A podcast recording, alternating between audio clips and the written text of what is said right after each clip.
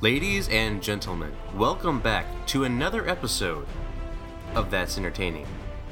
This week, we get to talk about Thor The Dark World, another of Marvel's Phase 2 films. Joining me this week is Steven Waldinger. Steven, why would people know you? Well, let's see. I um, I wrote a. I'm a comic book writer. I'm a writer in general, screenwriter. Um, I live out in LA, and I have a comic book out right now called George W. Bush Vampire Hunter. Uh, a couple of people over the course of time have come across it and uh, have liked it, so that's awesome. Hopefully, you know me from that. Um, I'd love to get you all a copy in some capacity. it's, and I have to say, so how I know Steven is I went out to LA on business a few weeks ago, as our stalwart listeners will know, and I went to the Meltdown comic shop out there and was shown around by, I believe his name was Josh, is that correct? Yes, correct. And he showed me some local comics, comics that I couldn't get anywhere else. So one of the comics was George W. Bush Vampire Hunter by Steven Waldinger. And, you know, I read through it, and the writing kind of seems in line with what I thought was funny and entertaining, so it made sense to eventually invite him on to That's Entertaining. Steven, thank you for joining us this week. Oh, you're very welcome. Steve's totally fine too. Steven is uh, uh, either or is fine. Steve, I'll save you a syllable though, and you can go with Steve. Sounds good to me. Steve works. So this week, folks, uh, in this neck of the woods, in the Great Midwest. Now, Steve, you may not know about the Midwest weather because you guys have completely different weather on the West Coast than we do. In the past few nights, we have had a downpour, torrential downpour of rain and storms. Ah, oh, can you send some of that our way? We uh, we have a year of water left. I wish I was joking. I, I read that article. That was crazy. So yeah, so far, yeah, it's weird. Even though we have a year of water water left, aside from like a random, uh, hey, don't water your lawn. That's about all they've done so far. So uh, yeah, this time next year I'll be dehydrated, but uh, you know, LA, they'll figure something out out here in good old Cali. Be walking around like a beef jerky. exactly. Yes. Ugh. Well, you know, we've got a lot of storms around here, and last night actually we had a tornado that was spotted about maybe two or three miles from where I work that was traveling towards where I lived. So I was kind of freaked out a little bit. Uh, thankfully, that tornado didn't do any damage, but there was one up near Chicago that decimated uh, a small town, uh, and unfortunately it did claim a couple lives in the process. Oh no! But around here, there's been a lot of storms, and last night I was rudely, you know, interrupted with what I was doing by this big crash. And I, I was like, that didn't sound like thunder, and it wasn't anything inside the house. And I had the sneaking suspicion that this tree that I've been. I actually had a guy come out to give me a bid to cut it down. So I had a sneaking suspicion that this dying tree may have lost a little bit of itself and fallen on part of the house. Went outside in the middle of all the storm and the wind and everything and just looked with my flashlight. Sure enough, this big old limb of the tree, about a fifth of the tree, came down on the side of my house. Luckily, it didn't do. It doesn't look like anyway. I know I know house inspector or anything. It doesn't look like it did any damage, like to the house, except for maybe a little bit to the gutter. Mm. But a couple couple feet uh, different, and I would have lost power completely because there's this power cable that it would have hit and completely knocked out. Ooh. So we at least have power here, so that's good. Yes. Uh, currently today, it's actually been a very nice day, very, uh, very pleasant.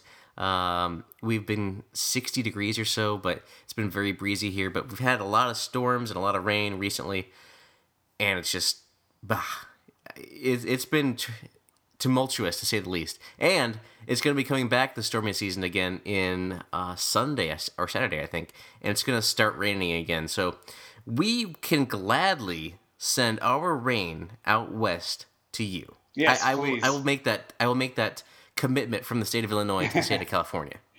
Yes, we actually had rain, a little bit of rain this week. I believe on Tuesday it rained, um, which uh, I was thinking about the other day, and I was like, uh, with rain, it's like the average state, like um, like you know where you're at, Illinois, you're gonna be like, you'd probably be like, uh, oh, looks like it might rain this week, and then out here we're like, oh, looks like it's gonna look like it's gonna rain this year sometime. Oh man, that's no good. Not so much. But uh, hopefully, because you guys out there, you're, you're worried about the crop production, I hear.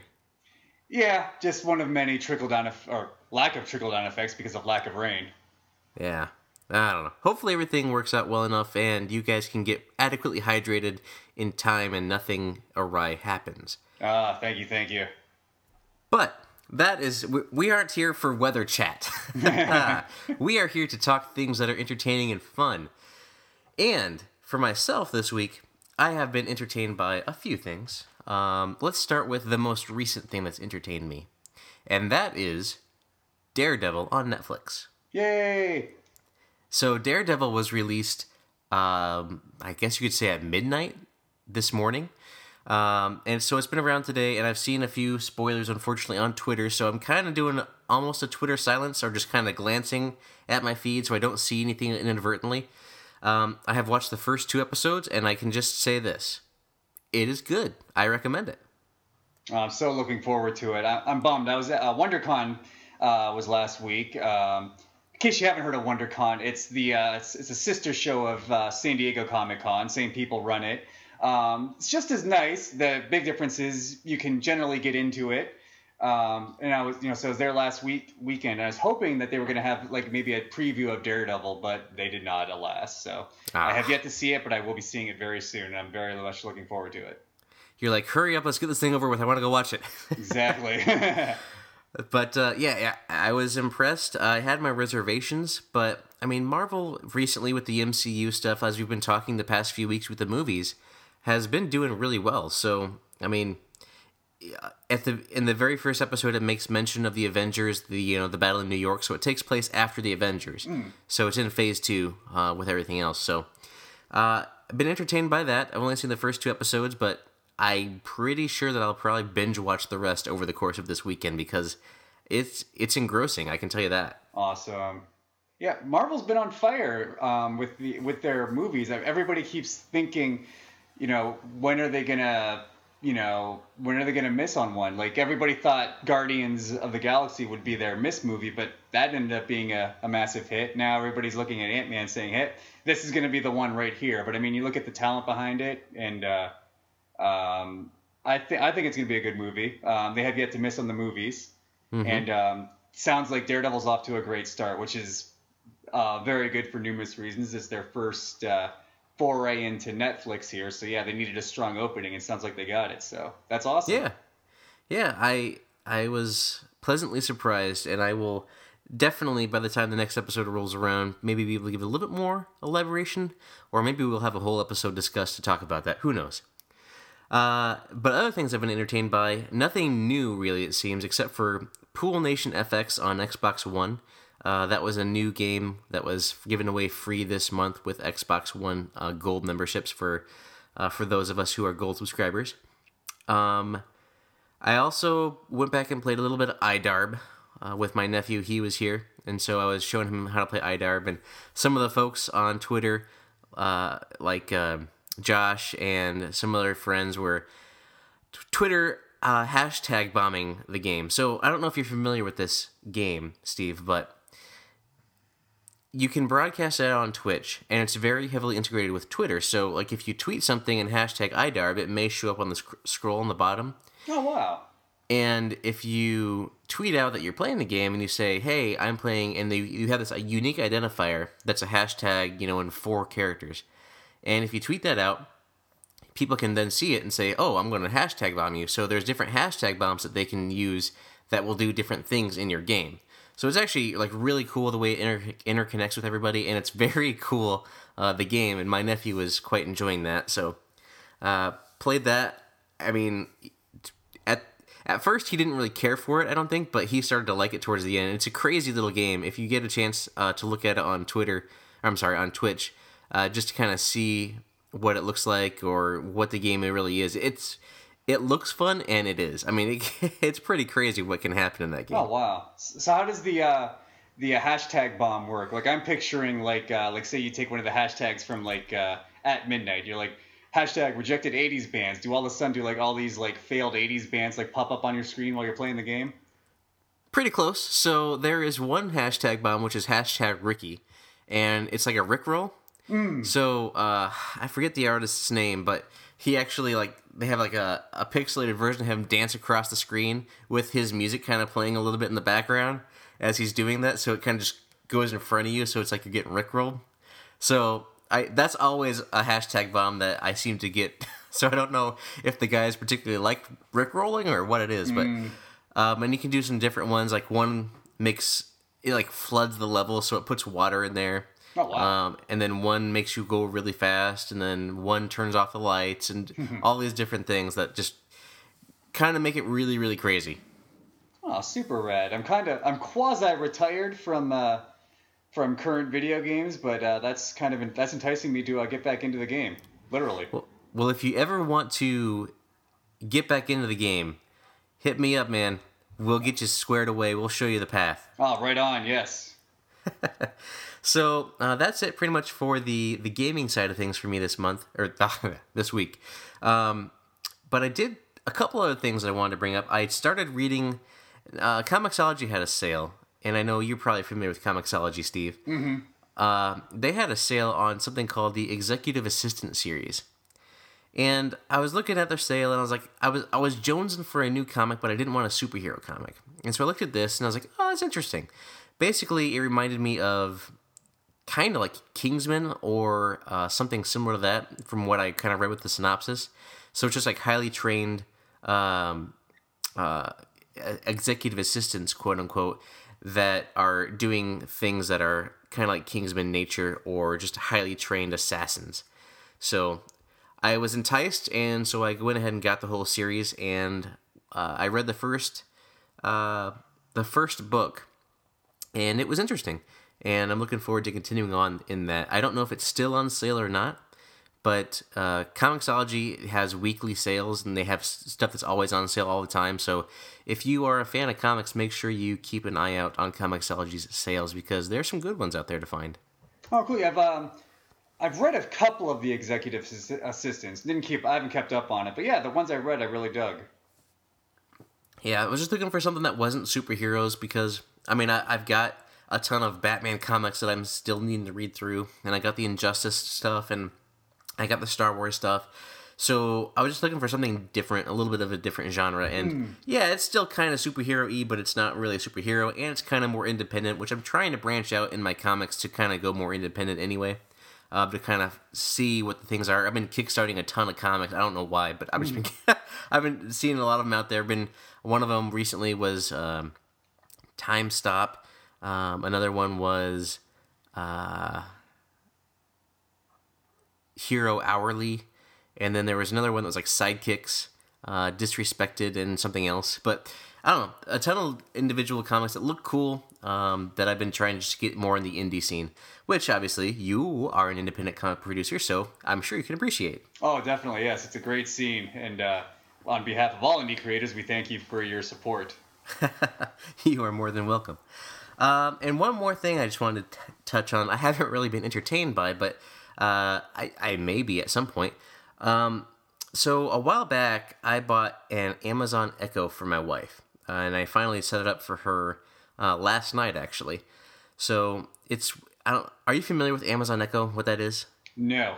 Okay, so basically it's like Siri, but it's Amazon, mm. and it's kind of just this little stationary thing that you plug into a wall, and you say, you know, tell me the weather, or play me music, or ask it random trivia questions, or you know, how many cups are in uh, a pint or something like that, and it'll tell you all these things. So that way, if you like, she if she's baking or something and she needs a timer, she can tell it to set a timer and all this other stuff for her. So it, I think it'll help out.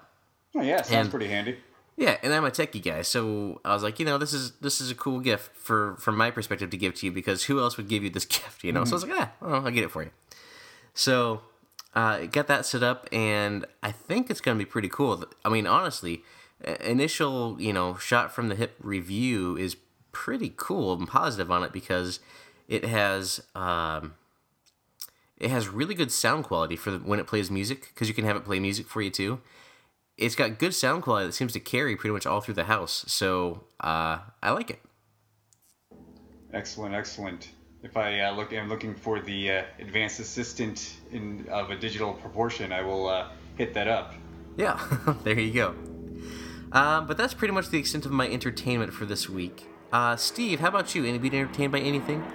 Uh, let's see. The uh, a couple of quick things. Um, some shows I've been watching that I've been digging and trying to go for some ones that might be like under the radar. Um, I've been liking the uh, the Jack and Triumph show on um, Adult Swim. Uh, have you caught it at all? I've seen it on like Facebook and Twitter, but I haven't actually caught it yet. And I used to be in love with Triumph the Insult Comic Dad when I was a kid. As long as you as long as you like Triumph in some capacity, you'll like the show. It's uh, it's it doesn't take itself too seriously. Um, it's a four camera show, so it has the laugh track, you know, saved in front of a live studio audience.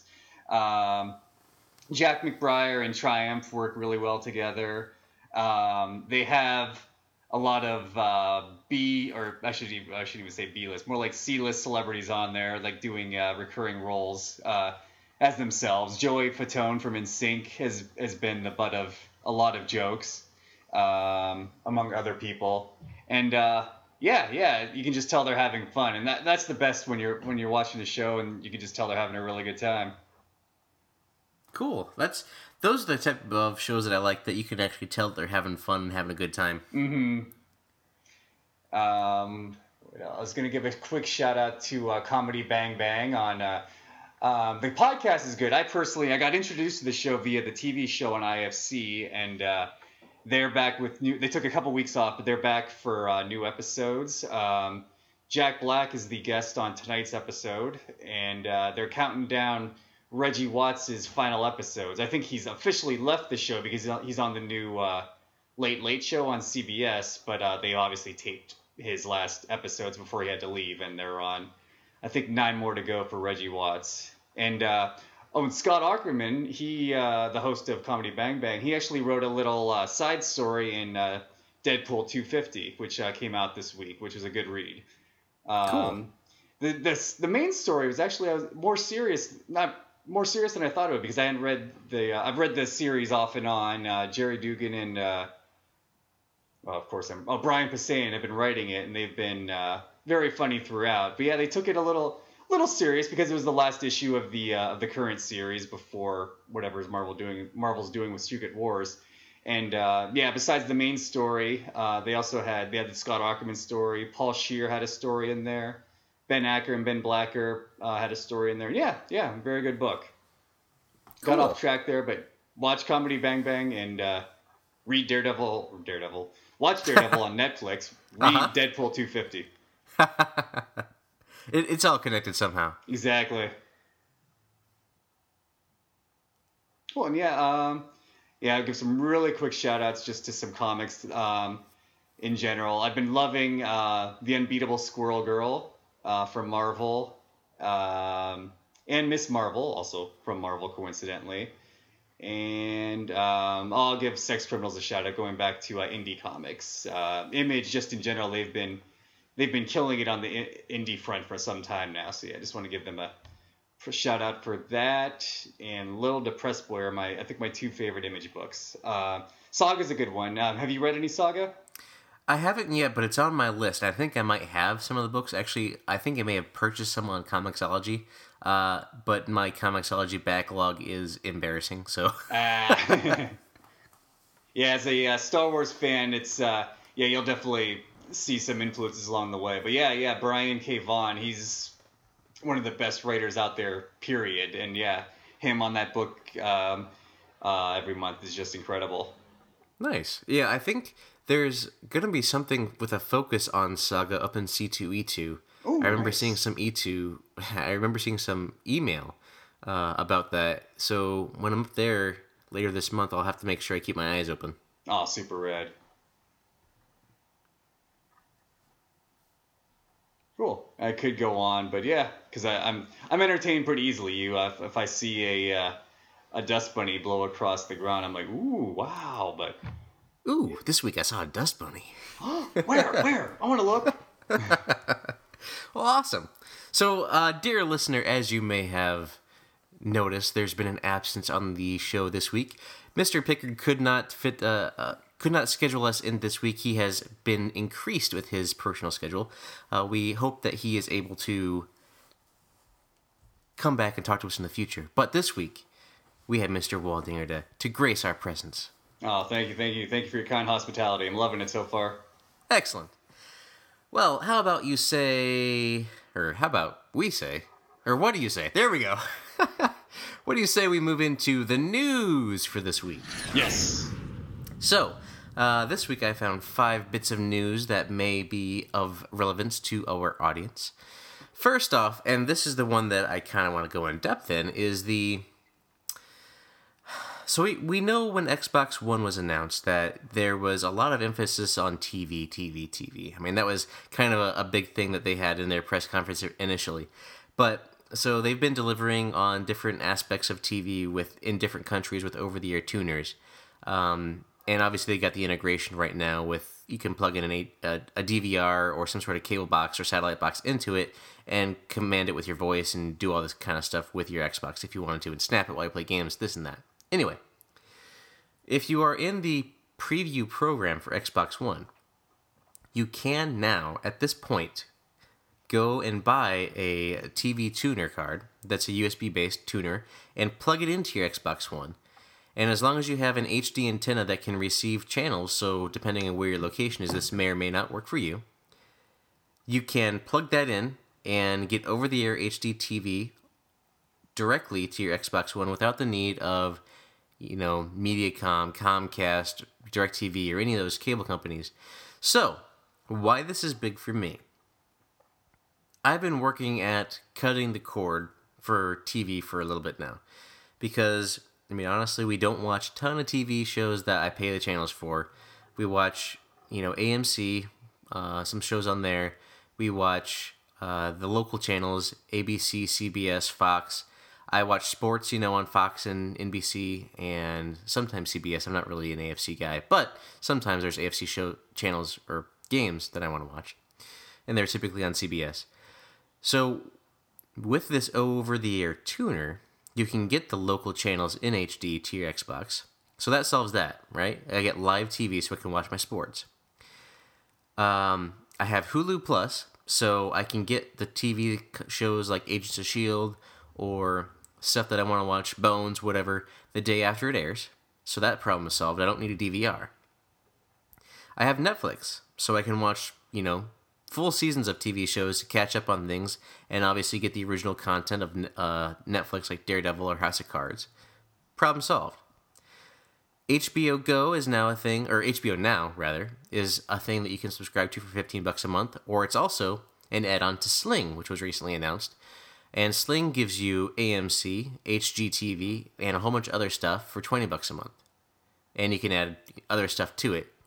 Basically, what I'm trying to say is it is now perfectly feasible for me to cut the cable cord. Yeah, I'm liking this. Yeah, because I've been I'm in the same boat. Like, I want to get rid of cable, but at the same, I'm very, I, I've been relying on my, on cable my whole life. I don't know a world outside of cable, but I do want to and uh, this sounds like the perfect gateway to uh, knowing that world.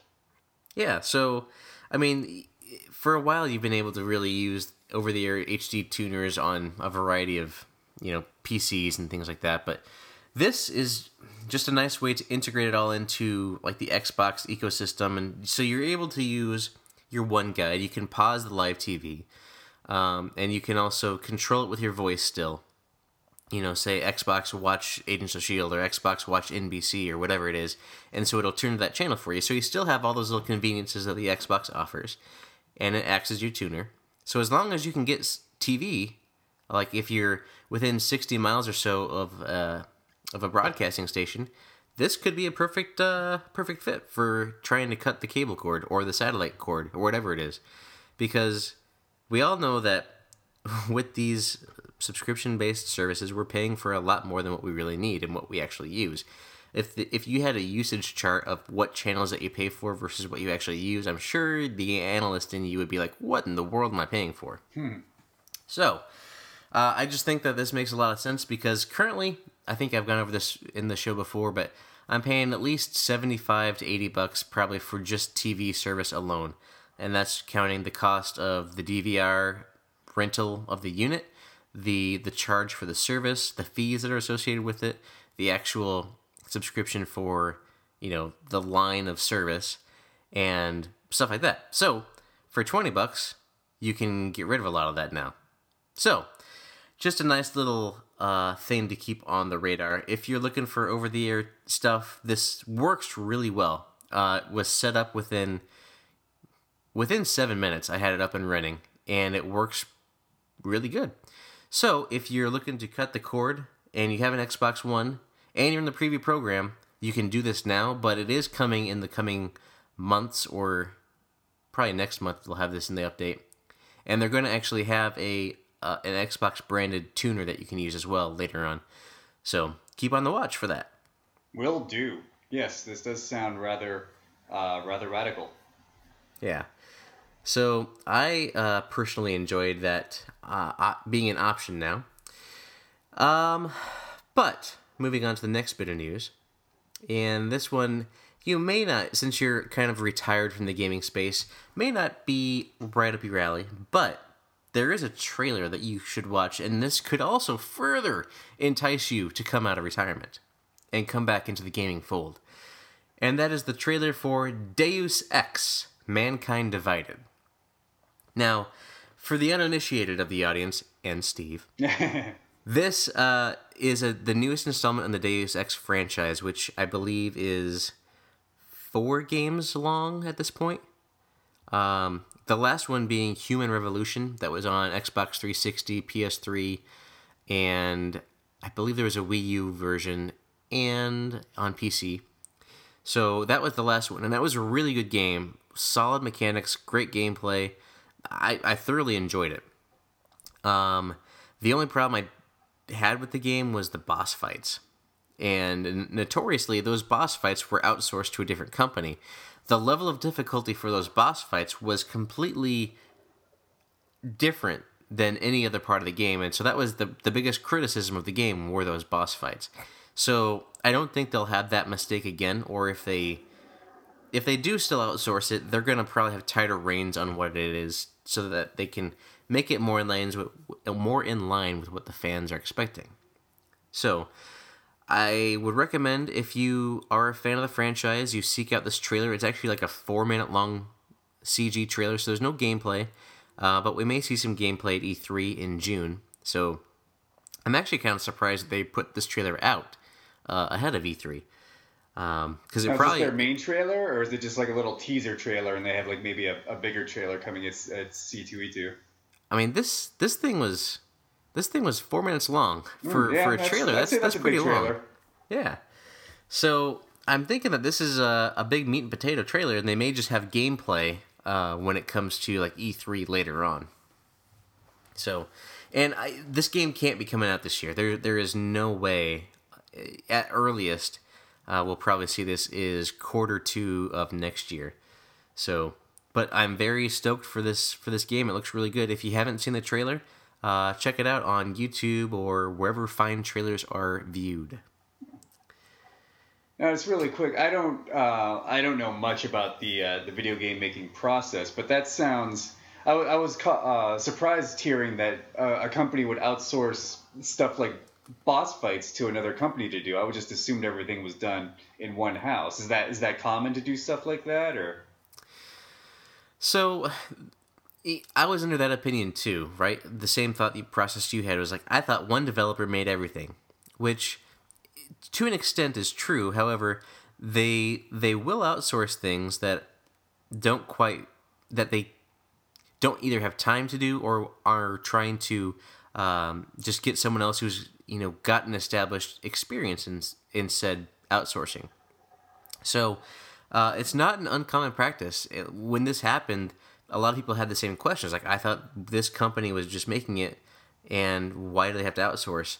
But it was kind of an actually interesting read uh, back then, and I can't remember all the specifics behind it.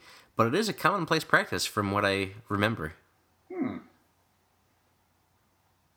But yeah, I I was uh, I was surprised to hear that they didn't make their own uh, boss fights when I when I read that. Yeah, so chalk, chalk that up and learn something new every day. Yeah, there you go. I mean, some some companies do. Uh, they will make everything in the game, but some companies, their the development is segmented for different different folks do different things. So uh, evidently, that was one of the things that different folks did for this game. Continuing wow. on. This one you may have an opinion on. Let's see. Because this isn't gaming anymore. We're moving more into the, the realm of movies now. Uh, Star Wars has been around for 40 years, right? I mean, close to 40 years. 77 was when the original came out. Oh, 40, so, yeah. Two years till the 40th anniversary. Wow. yeah. Doesn't seem like 40, but it's going to be. yeah, it's getting close. So, after all this time, it's finally available in the digital format. And you can get the movies individually. I believe they're 20 bucks a piece. Or you can get them all for 90 bucks for just the digital copy. Uh, this you know is independent of any physical release that you have. So if you have the Blu-ray, those obviously did not include the digital copies. But so that was a big thing that was announced re- within the last week and released today as we record. We're recording this on Friday, April 10th. And the price is, in my mind, as a Star Wars fan, hard to swallow and like I, I believe I paid probably seventy bucks when the full Blu-ray set came out, and that was fine because you were getting physical discs, you were getting a lot of bonus material, you were getting you know something that you can hold in your hand and also display, so that was fine. But ninety bucks for the digital movie for for all six of them, or even twenty bucks per movie, in your mind, does that sound right? Oh, I'm with you. Yeah, that's that's a definite overcharge. Yeah, I mean, so, all the fans have all, already have all the other formats, and now you're asking them to spend that ninety dollars for for digital. That's just that's just overkill. Yeah, and I mean, I, I get that you want to. Most people are going to probably pay the bundle price just to get the whole saga. I would, but I'm not paying ninety bucks. I considered it for a brief second. I'm like, that's just ridiculous. So, for me, I think an appropriate price would be ten bucks per movie, and then give me a bundle for fifty bucks. That would be an appropriate retail price, but I think I might still wait for a sale. so, I, I'm I'm glad that they're available digitally. There's some new, you know, features that are only available now with as part of this bundle. But I think it's just it's too much in my opinion to charge. I'm I'm thinking that sometime this year we'll have the price on sale for a little bit, either before The Force Awakens or maybe on May the 4th. Who knows? I think that they should have it on sale, even if they do it for 45 like a half price for one day only. They would make a bunch of money on that because I would get it for 45 for sure. But 90 is just really too hard for me to swallow. And I'm a Star Wars fan. I I look over to my my bookshelf and I have a I don't know, I can't even count how many books and comic books of Star Wars I have, and I have the soundtrack sitting right here in front of me and I have the new comic books sitting over here too. So I'm the Star Wars fan mm-hmm. and I'm the guy that's saying I'm not going to pay 90 bucks. I'm the guy that should be buying this thing for 120 bucks you know, but I'm not. So the casual movie viewer or a guy perusing iTunes or Amazon Instant Video, I have a hard time thinking is going to click the buy button on a $90 purchase for six movies. I mean, I think they let the Empire set the uh, prices there. They need to let the Rebel forces do that and get them on the lower end of the price spe- the price spectrum. Yeah. In the immortal words of our favorite Mon Calamari Admiral. It's a trap. so, I I think that they can do better on this price. I know they will sell at the current price of 90 bucks. I guarantee that they will probably sell a lot, but I think it's just way too high. So I will wait until it's a, a more reasonable price. I'm going to have to make a deal with Jabba and get that price negotiated down.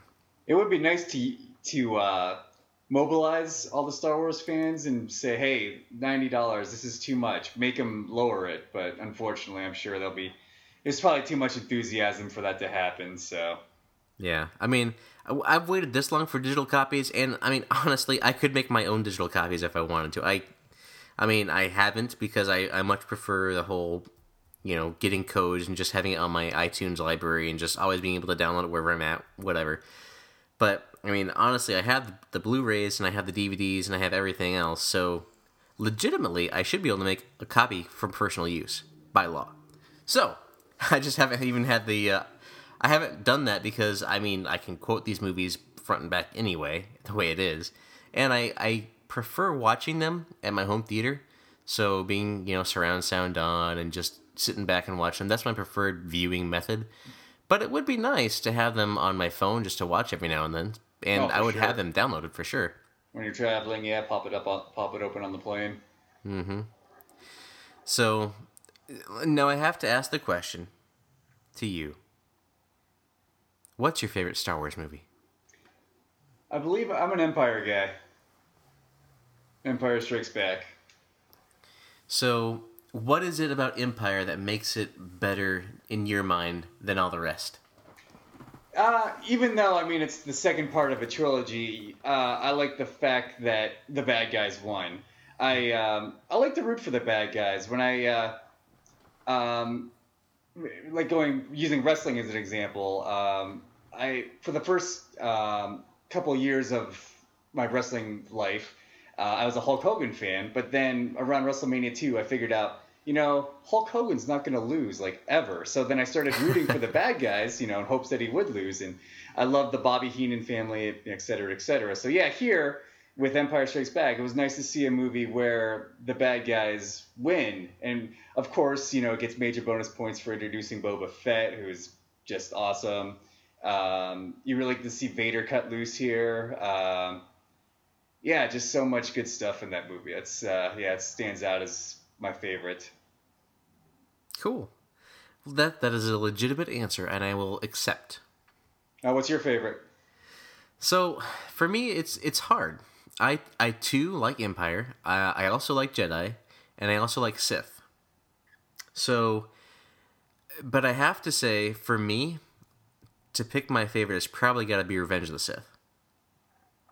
Now, a lot of people are like, "Ooh, it's a prequel, nasty," but I mean, that movie I, I waited in line for at the theater. There was a lot of there's a lot of nostalgia for me with that movie because that was the prequels were the movies that I went to go to the theater and see, you know, on opening day and experience the whole Star Wars fever with them.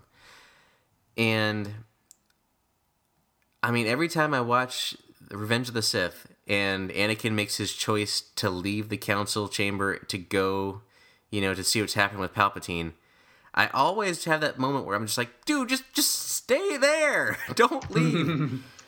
but I mean, it's it's got a lot of emotion in it and I'm being exposed to the whole cinematic canon now.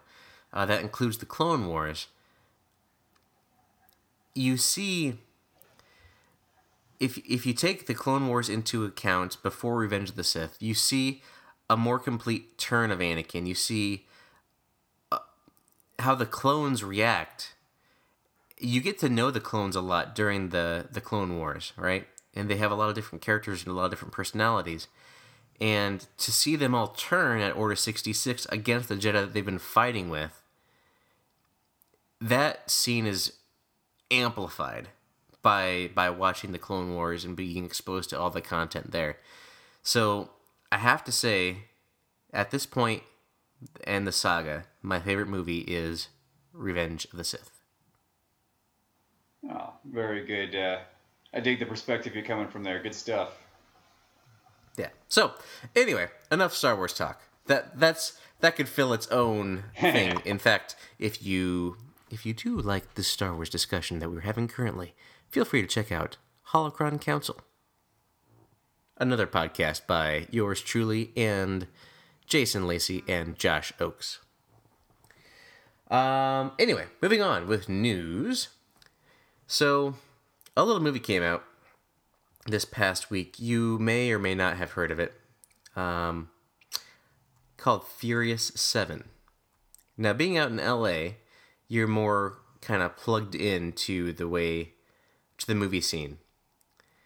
So, first off, did you see Furious 7? I have not yet. I've actually, I've only the only Fast and Furious movie I've seen was the second one. I don't quite know how that happened, but yeah, I never saw the first one. Saw a second one because some friends wanted to go, and then uh, yeah, kind of skipped the rest. But uh, I respect what they're doing and what they got going on there. Yeah, so the second one's probably the worst of the Yes. franchise. That's Um, it. That or I, I think it's a toss up between that or it's Tokyo Drift's not very popular, although I think it does have its fans. If I- Yeah, I'm, I'm one of those fans. I, I kind of like Tokyo Drift, although it was the Well, they, they person used that the in cast the was current crazy. ones, right? They've they've incorporated what happened there into this current one, right? Or the current Yeah, so the continuity goes that this movie actually takes place after Tokyo Drift. So now, if you're a continuity guy, everything going forward is a new story that doesn't refer to anything else. Because the Fast Five and Six take place before Tokyo Drift, then I Tokyo Drift's that. events happen. and I wasn't sure because I saw that, but I wasn't sure if like some if the person that posted that was joking or if it was serious. But yeah, it's good to get clarification on that. Yeah, so uh, people may have been confused when they first saw it because there's a character in there that is in Furious or Fast Five and uh, Fast Six that is, you know, brought to an end, we'll say, in uh, Tokyo Drift, and then obviously that character is not in Seven. Of course. There you go. Anyway, this movie uh, had a very big opening. So worldwide, it took 392 million uh, worldwide, which is obviously the biggest for that fran- fra- yeah, for that franchise. Um, and it's actually ninth opening of all time. So the only movies ahead of that are The Avengers, Iron Man 3, Harry Potter, uh, the, the last Harry Potter, the two Dark Knight movies, so Rises and The Dark Knight, and then the two Hunger Games films, and then Spider Man 3. Wow. Those are the only movies that are ahead of that. Avatar. It's ahead of Avatar. Yeah, because Avatar didn't have that big of an opening weekend. Oh, that's right. Yeah, yeah. That just It just kinda grew over time. time. Yeah. So, from a domestic perspective, um, the last movie that held the the the record uh, in April anyway was Captain America: The Winter Soldier, which had 95 million, and domestically, Furious Seven made 147.2. So. It's just just some numbers, right? Some perspective. This was a huge opening. This blew up. This blew way past what was predicted, which I think was in the 90s uh, for most people. But obviously, this did way better, and I don't know if that's just an effect to you know people being really jazzed to go to the movie theater and see something.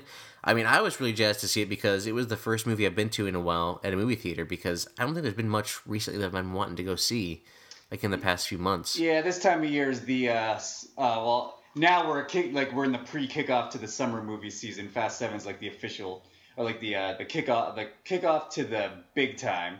Uh, Yep. Like Captain America was last year, and uh, yeah, January, February, March are generally the uh, slow season for movies. All I've seen so far this year have been uh, indie movies for the most part. Yeah.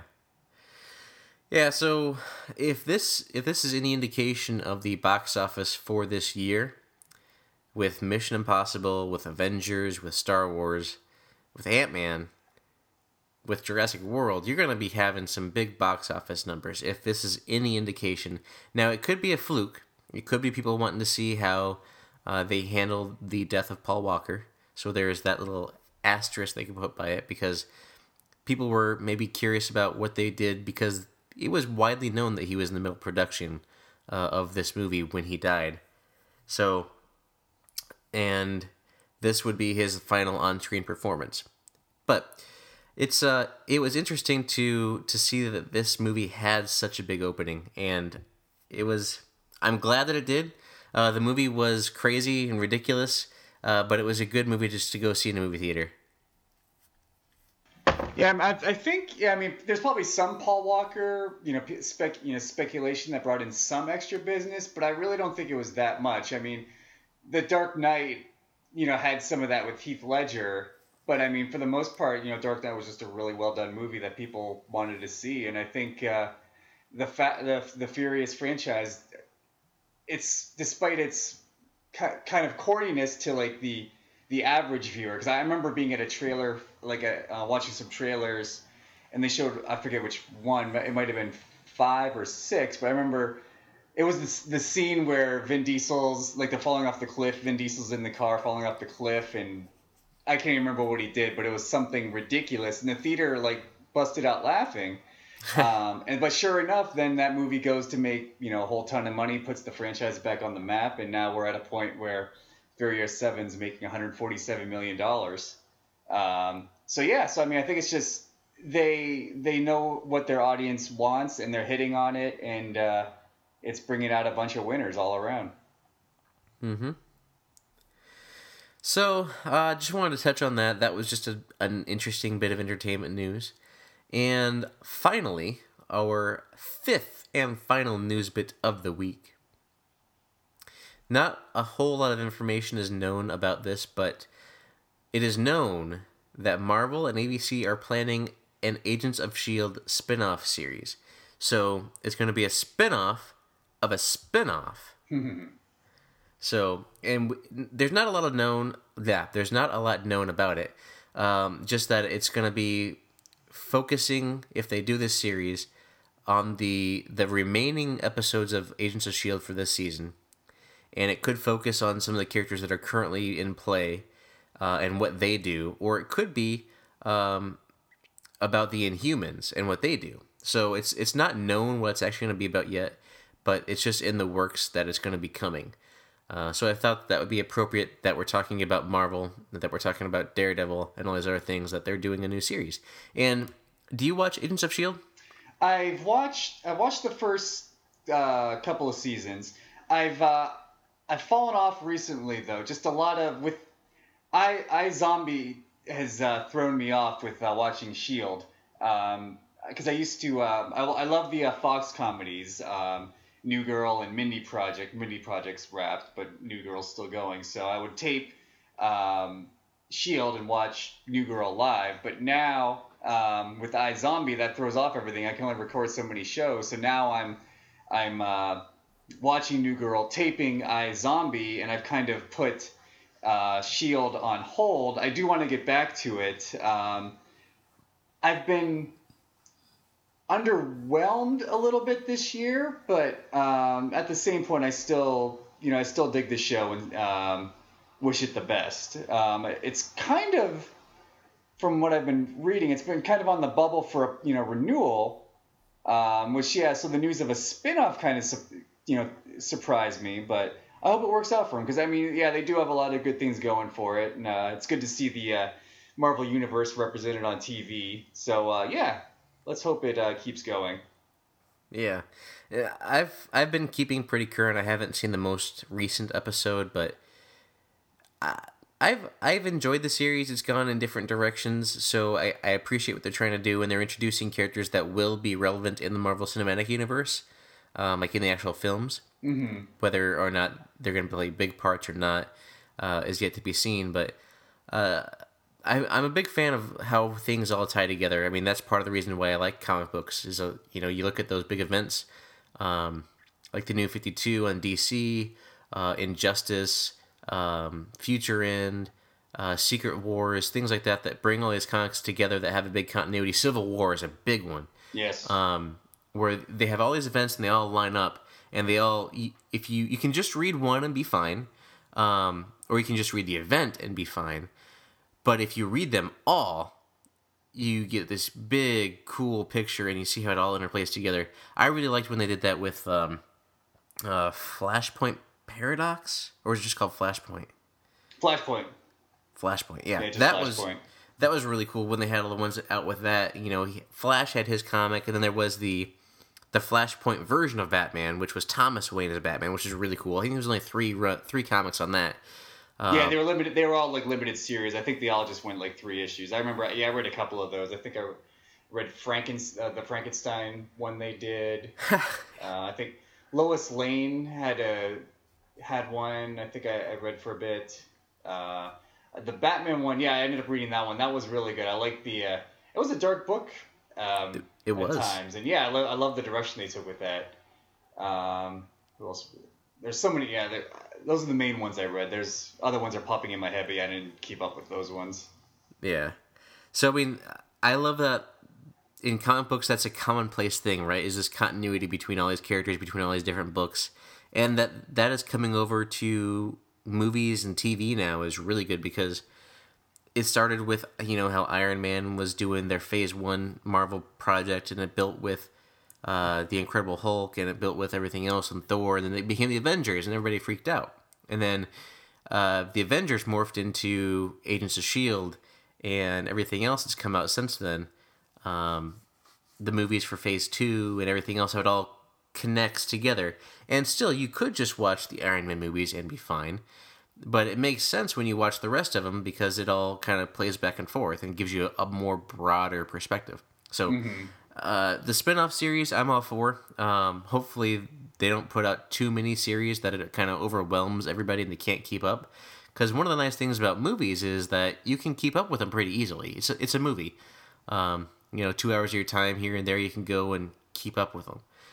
But with TV series that are 20 episodes long, or whatever they are, 23 or so, those can get a little cumbersome, especially if you fall behind. Exactly. And Yeah, then- that's that's what happened with me and Shield. I, the break didn't help them either. Like I enjoy, I, I enjoyed Peggy Carter or Agent Carter a lot, and that's a that's a show I'd like to see come back uh, Mm-hmm. next year.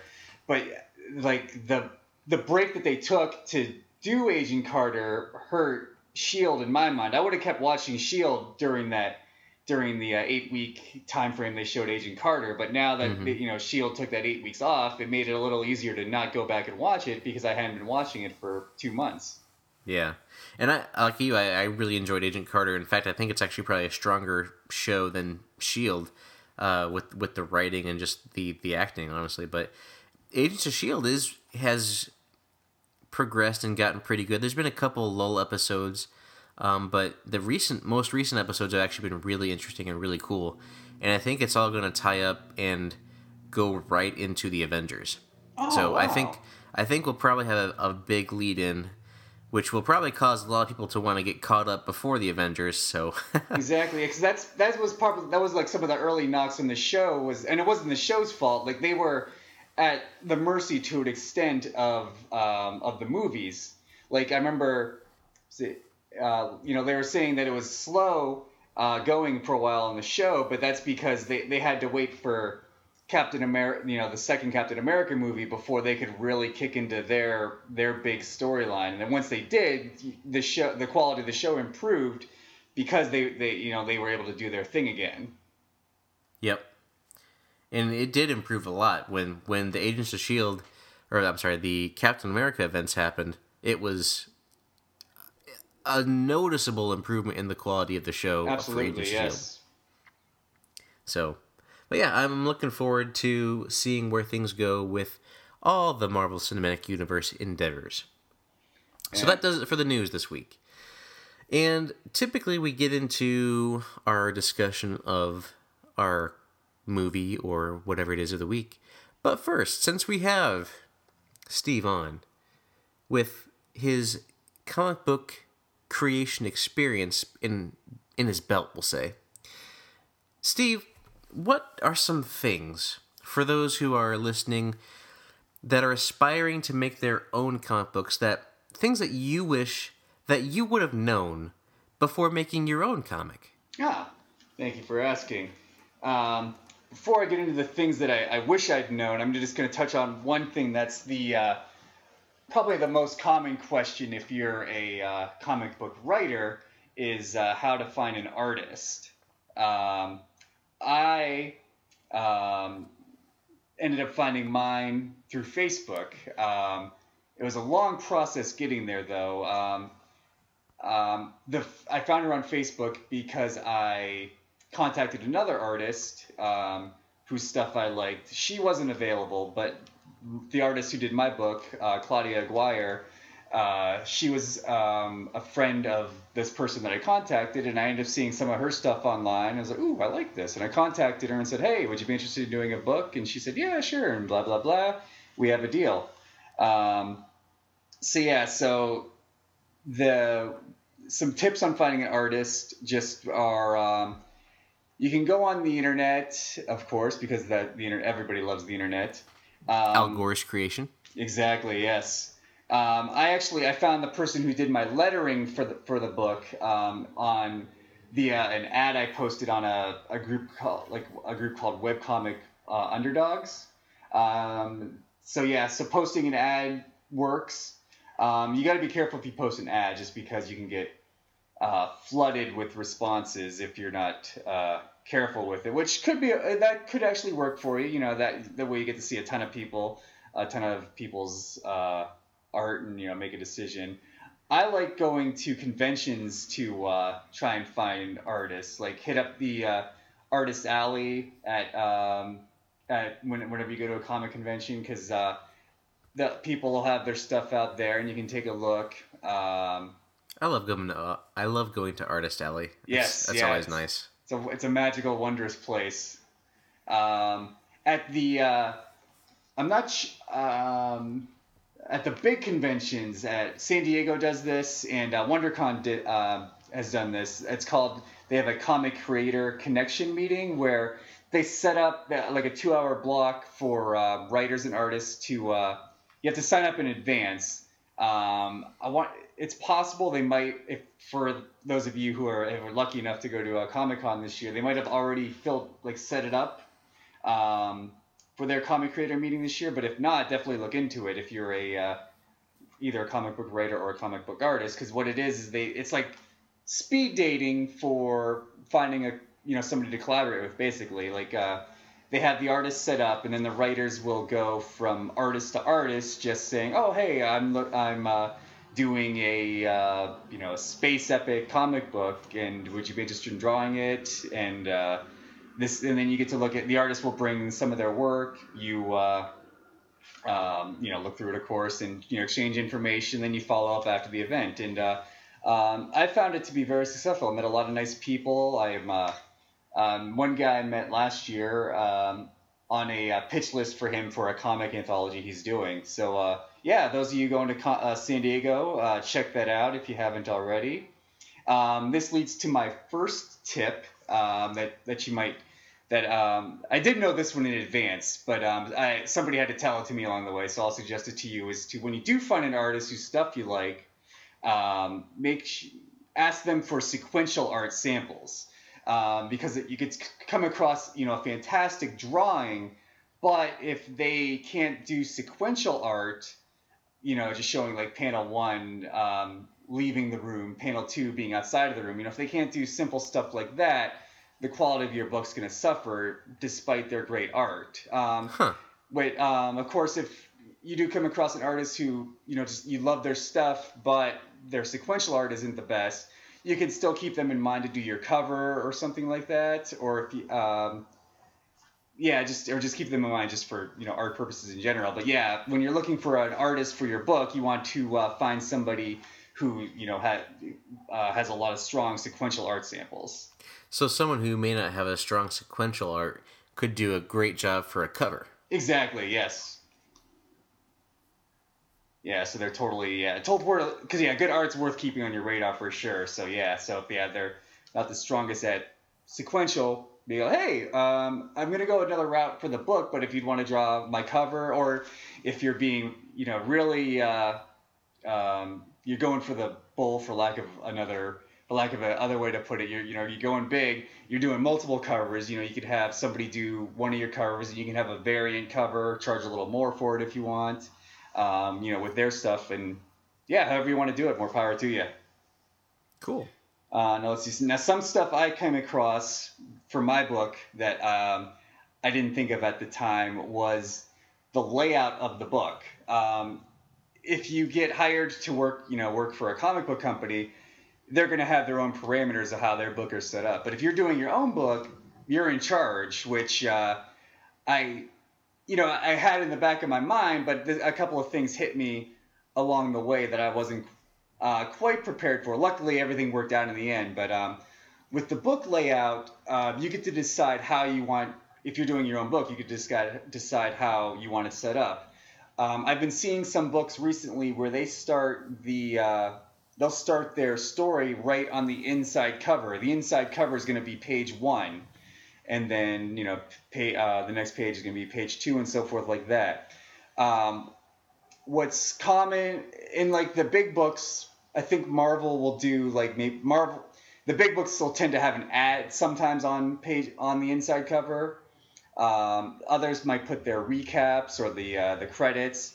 With my book, what I ended up doing was I had just the, the brief credits on uh, my inside cover, and then I started the story on page one.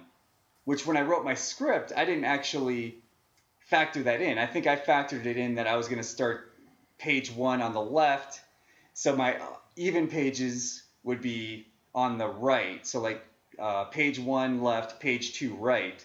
I ended up doing page one right, so all my odd pages were on the right, even pages on the left, which is something else of note with comic book writing is uh, you want to set up your cliffhangers. Ideally, you want to set them up so that there's a surprise on a on the uh, page that like when they turn the page, there's a surprise waiting for them. You cliffhanger at the last panel of your uh, page turning page. Uh, and then surprise, if you're going to surprise the reader, you can do it on the top of the next page after they turn the page. On the reverse side, yeah. That's that's one of the reasons why I like Comixology with their guided view mm-hmm. is so that I don't accidentally see something before I'm supposed to see it. So like every cell can be its own cliffhanger. Exactly. Yeah. Yeah. It's some. Um, I know with Mark Waid's uh, com- digital company, I believe it's it's Thrillbent.com. He's he's made it a point to uh, be able to surprise the reader with just by by just being able to click the mouse. Like you won't miss you won't miss anything because it comes at you at your own pace. Whereas um, no matter how disciplined you are, like reading a comic, reading a print comic book, your eyes bound to occasionally glance at the uh, next page without meaning to, and then you're like, oh well, this is coming up even the quickest glance gives you a little bit of a, a spoiler or hint as to mm-hmm. what's going to come up. But um, so yeah, see if um, you just want to keep that in mind when you're doing you know doing your own stuff.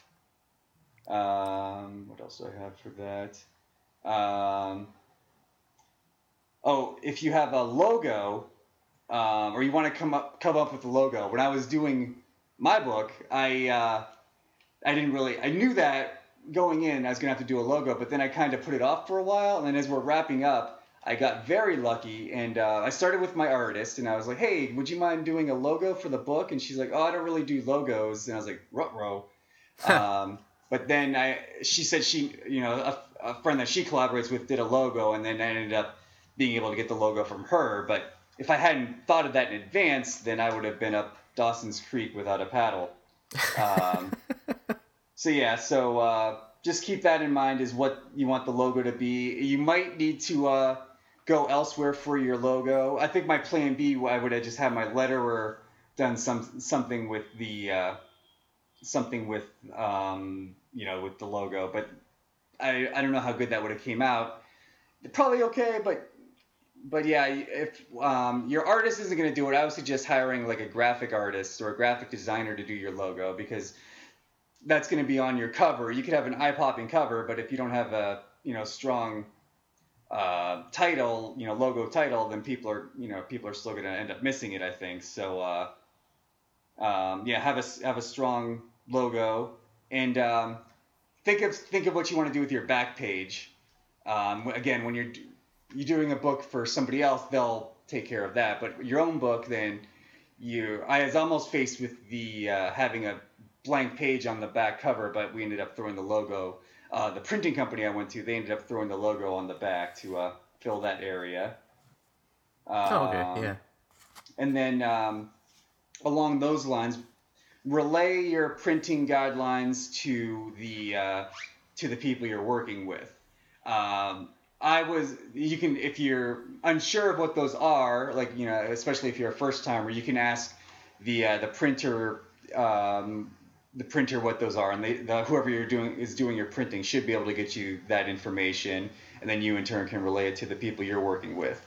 Uh, I was working with uh, seasoned people, people had had done books before, so yeah, they they knew exactly what all this stuff meant. But the stuff was like when I when I read through the printing guidelines, I was I was somewhat familiar, but at the same time, a couple of things in there seemed rather foreign. Um, so yeah, luckily they they knew what they were they were doing, and um, yeah, just relay any sort of deadlines that you uh, um, need to meet. Um, I I did to an extent, as I, I I told the people I was working with, oh, I want to have the book done by the uh, end of October, um, and everybody's like, yeah, yeah, that's cool. And then um, we hit a little, we made it, we made the deadline, but it was like a roller coaster getting there. We hit a little art snag late in the process, and then when the art was finally done. Uh, he was like, I told the letter, oh hey, art's all done. Can you finish this? He's like, oh no, I got some stuff going on. It's like Rutro, I'm using the Rutro again, but uh, uh-huh. he, uh, but yeah, so it worked out okay. I ended up paying a little extra so he could, um, you know, do like a you know rush on it. Um, so yeah, and then got the, and then you want to check with your printer and see how long they need to uh, do the book. Um, I got the, I was able to get the book to them just in just in the nick of time so they can have it done for the convention I needed it for. Um, but yeah, so playing that out is uh, when you want your book by and re- relay, check with whoever's doing your printing, see how much time they need to get it done, and then uh, yeah, just relay your deadline to um, to the people you're working with. Good to know. I think that's the meat and potatoes of the main things that uh, that I came across when I was uh, doing the doing uh, my book. Yeah. Well, there's so there's a, I'm sure a, a big learning curve, obviously, and now you've taken this information, and do you think that this will make it a lot smoother or faster than for your next project to be completed? Oh, definitely, yes. Yeah, okay. no, yeah, getting this stuff out of the way, yeah, it was it was just yeah, eye opening and enlightening. Now I, I know what to expect for yeah next time around. Well, good. So your first project was that George W. Bush Vampire Hunter? Um, my first uh, print comic, yes. I dabbled in a uh, uh, web comic in 2013. Uh, did a web comic for about uh, three or four months, and uh, um, going way, way back, I, I remember I kind of came full circle in a sense. I used to draw mainly just to entertain myself in school. I used to draw my own comics. Um, never did anything with them really. They were just for me. I mean, I'd show them to friends and stuff like that, and they'd laugh. But uh, yeah, I never did anything with them.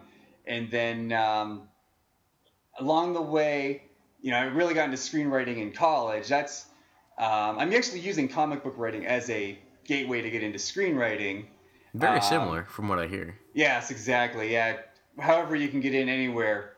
Um, sometimes screenwriting gets you into comics. Other times, comics gets you into screenwriting um, yeah, there's no one way to get in. Um, so yeah, so along the and then um, along the way, I decided, oh, you know, I want to. Uh, well, actually, what happened was I got into comic book writing uh, because I had written a TV pilot that my manager had gotten to um, one of the big uh, cable networks, and I was told that uh, it went as high as they can go, and they all loved it, but it got passed on because it's a female lead character.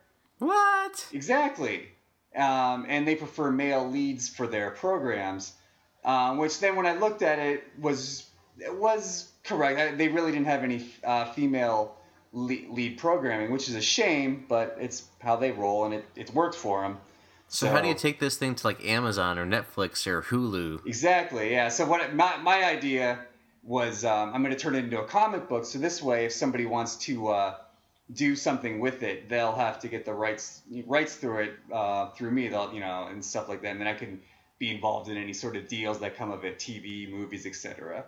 Okay. And then so yeah, so um, advice I gotten along the way was you don't want your your big project to be your first project, so uh, that's where George W. Bush Vampire Hunter came in. I I had the idea for a while now. I was originally gonna do that as a web series Um, but it actually it worked so much better as a uh, just you know single issue comic book than it would have been ex- you know an expanded web series because I would have just gotten to it. A lot of stuff would have been dragged out in the comic. Uh, condensing everything into the one you know single story just works so well. Well, I'm, I'm pretty sure with the way this comic book ends, it kind of leaves it open for a sequel. Yes, yeah, I uh, I do have an idea for a sequel, and uh, it could come up down the line, but it also is probably not likely. I had a lot of fun writing it, though, and I would actually love to go back to it. So I'm not saying never to it, but it won't be anytime soon. Yeah. So, looking at the you know the George W. Bush Vampire Hunter, you obviously have the comic book, right? Is there? Have you ever thought of doing? Since uh, you know I've been getting more into the the audio side of things. Have you ever thought of doing an audio version, like a like a radio drama? Um, a little bit. I um, cause yeah, I keep. I'll I'll do the voices in my head from time to time, and uh, I uh, I do miss old timey radio like that. Um, do you listen to the uh, the Thrilling Adventure Hour? I do not, but I probably listen to stuff that's similar to that. Yeah, I, I haven't actually listened either, but I, I know people that have, and they- they've raved about it. And I, I've almost gone to some, like last year when I was at, down at Comic Con, they had a uh, Thriller, Thrilling Adventure Hour uh, like live show, and I, I had planned on going, but they ended up, I got caught up doing something else, so missed it. But yeah, yeah, stuff like that is uh, is pretty big. So yeah, yeah, I'm definitely open to doing something like that in regard, uh, regards to uh, like dramatic readings of comics. You just need to get someone who can do a good George W. Bush, and you'll be all set, man. Yes. And actually, I uh, do know a person or two, so yeah, that would be Could- awesome. Because the Taylor Lautner voice is pretty easy, I would think, to get someone who could kind of mimic that. But you need a good GW. Exactly. It, yeah, it lives and dies on him, so yes, you definitely need a strong W. Mm-hmm. Well, that's cool. Well, so for our listeners now, how can they read what you have done? How can they find George W. Bush Vampire Hunter, or can they? If you're in California, yes, um, because that's where I am, and um, yeah, it's uh, it's for sale at uh, Meltdown Comics. Um, Which is where I got it. Yes, yes, yes. And then, uh, yeah, Nathan was in town and uh, stopped over at the fine uh, Meltdown Comics and picked it up. And we ended up meeting through that comic via social media. And uh, now we're, we're doing this. So it's Shout uh, out to Josh at Meltdown. Yes, go Josh. Um, I'm actually um, I'm going to be um, doing something on Free Comic Book Day out here. I'll uh, still waiting for the details, but I believe I'm going to be at the Comic Bug. Um, I think the Manhattan Beach store. Um, giving away free comics, free W's there, or free George W. Bush Vampire Hunters there. And then there's two stores so far that'll be giving it away as well. Secret Headquarters in uh, Silver Lake and uh, House of Secrets in Burbank. Uh, talked to the fine people there, and they uh, they said they'll be happy to give some away on Free Comic Book Day, which is the first Saturday in May, May 2nd. It's a glorious day. You uh, just go to a comic book store, and there's various companies that have uh, free comic books available. Uh, have you done Free Comic Book Day at all? I have, and uh, so I have one local shop here that uh, it's an Acme comic book store, and they are in it. And I also, if you go to like, I think, um, Comixology also is is involved with it, Ooh, where they have free comic that. books for that too. Oh, very cool. Have you? So Oh, have really you quick, thought uh, about one other note. If you had anybody listening out there, you uh, you want a copy, hit me up on uh, social media. Uh, my uh, Twitter handle is uh, at Steve Waldinger, my name, which is S T E V E W A L D I N G E R. Uh, follow me, and I can. Uh, I'll, I'll make sure I get you one. Cool. And, and that's my the same handle on Instagram too. If you want to follow me there, yeah, just follow me on those, and uh, I'll make sure to get you a copy. What would it take to get your? So is it available digitally? Not yet, um, but it's a it's rather easy to convert to digital. Um, so I might uh, do that because yeah, the uh, my letterer uh, T. Perrin Mitchell out of Philadelphia, super nice guy. When he when I was uh, when he's doing the pages, he asked that very question. He asked if it's uh, if it's if I'm doing print or uh, digital, and I said, oh, just print right now, but I might do digital down the line. He said, okay, yeah, just let me know. It's a simple, just hit of a button to uh, do it digitally. So yeah, Cool. digital could be coming soon. So with uh with digital then, if you're able to put it on digitally and let's say let's say you can get in bed with Amazon or Comixology, same company anymore, but um and have them give away your comic for free. I, it's probably not going to generate revenue for you, but it would get your name out there. Is that a possibility that you've thought about? Oh, being able to do? definitely, yeah. Um, I yes, Comixology, yeah, they've they've been very friendly to the uh, to the indie creator. They uh, they have their you can, anybody can go online and submit a comic to them. Um, I think I haven't done it yet, just because I kn- I've only come across how they do it from like when you're selling the comic, because they uh, they I know they're they're very fair about it. I believe if I'm remembering correct, they do it that you um, they they keep them they will keep the revenue from the comic until they've made you know their money back from putting the comic on the site and so forth like that. And then once you know once they get their fees back, then I believe any money that comes from it goes to you. Um, so yeah, I wasn't sure how that would affect a, a, a book for free, whereas you know they still have their costs to cover. So I've been weighing the the the pros and cons of uh, you know doing that, and since I'm not a math guy, I haven't quite crunched the numbers to see if it's worth putting out there for free. But once I uh, do bust out my calculator, then yeah, it could very well make it make its Comixology appearance, and then I'll be I'll make sure to be posting about that on the social media. The socials. Mm-hmm. Cool. Well, very cool discussion. Um, anything further you'd like to add on uh, any, you know, thoughts that you have on making comics or anything that you want to tease? if you're on the fence about doing a comic, do it. Just plain and simple. um, for you writers out there, um, a uh, comic book is like it's the equivalent of a headshot for an actor uh, slash actress uh, because you can. Um, you know, when you want to submit your comic to like a uh, an agent or something, or when you want to submit a script to like an agent, a studio, etc., um, you know, they can't take unsolicited material. But with a comic book, it's a published, uh, it's a published uh, work, so that they can they can go ahead and take that. Like I actually at WonderCon this past weekend, I gave it to uh, several companies. I gave it to Marvel, I gave it to uh, Boom Studios, I gave it to IDW. Um, and yeah, they, they all had no qualms about taking it because it's a published uh, published work. So uh, it's it's not it's good exposure for you. Um, it's it's just a wonderful medium. Uh, yeah, it's just incredible. Um, so yeah, do your own book. Um, I do have some more projects coming up in the near future. Um, I'm uh, in the short. They're not quite ready yet because I'm delving into other things. I'm actually doing stand up for the first time here in uh, about t- oh, in ten days actually. Ten days from this taping, I believe, is I'll be doing my first stand up show. Oh, nice. For ULA people, I'm doing it at the El Cid at um, I believe this show is Monday the tw- Monday April 20th at 10 p.m. Monday, Um, April 20th at 10 p.m., people. If you're in LA, go. Yes, please t- say hi afterwards and make sure you laugh during the show. It's required. Very cool.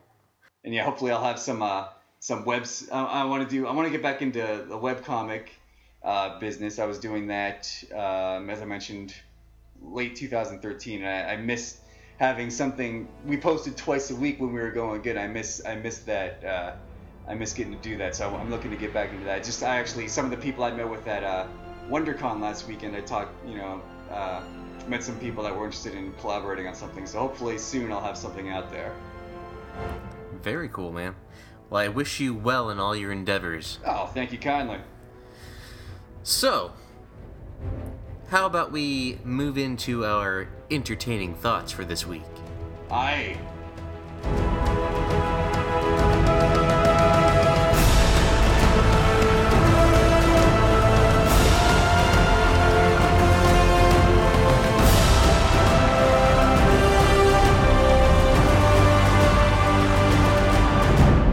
This week we are continuing our Phase 2 Marvel film series with Thor, The Dark World.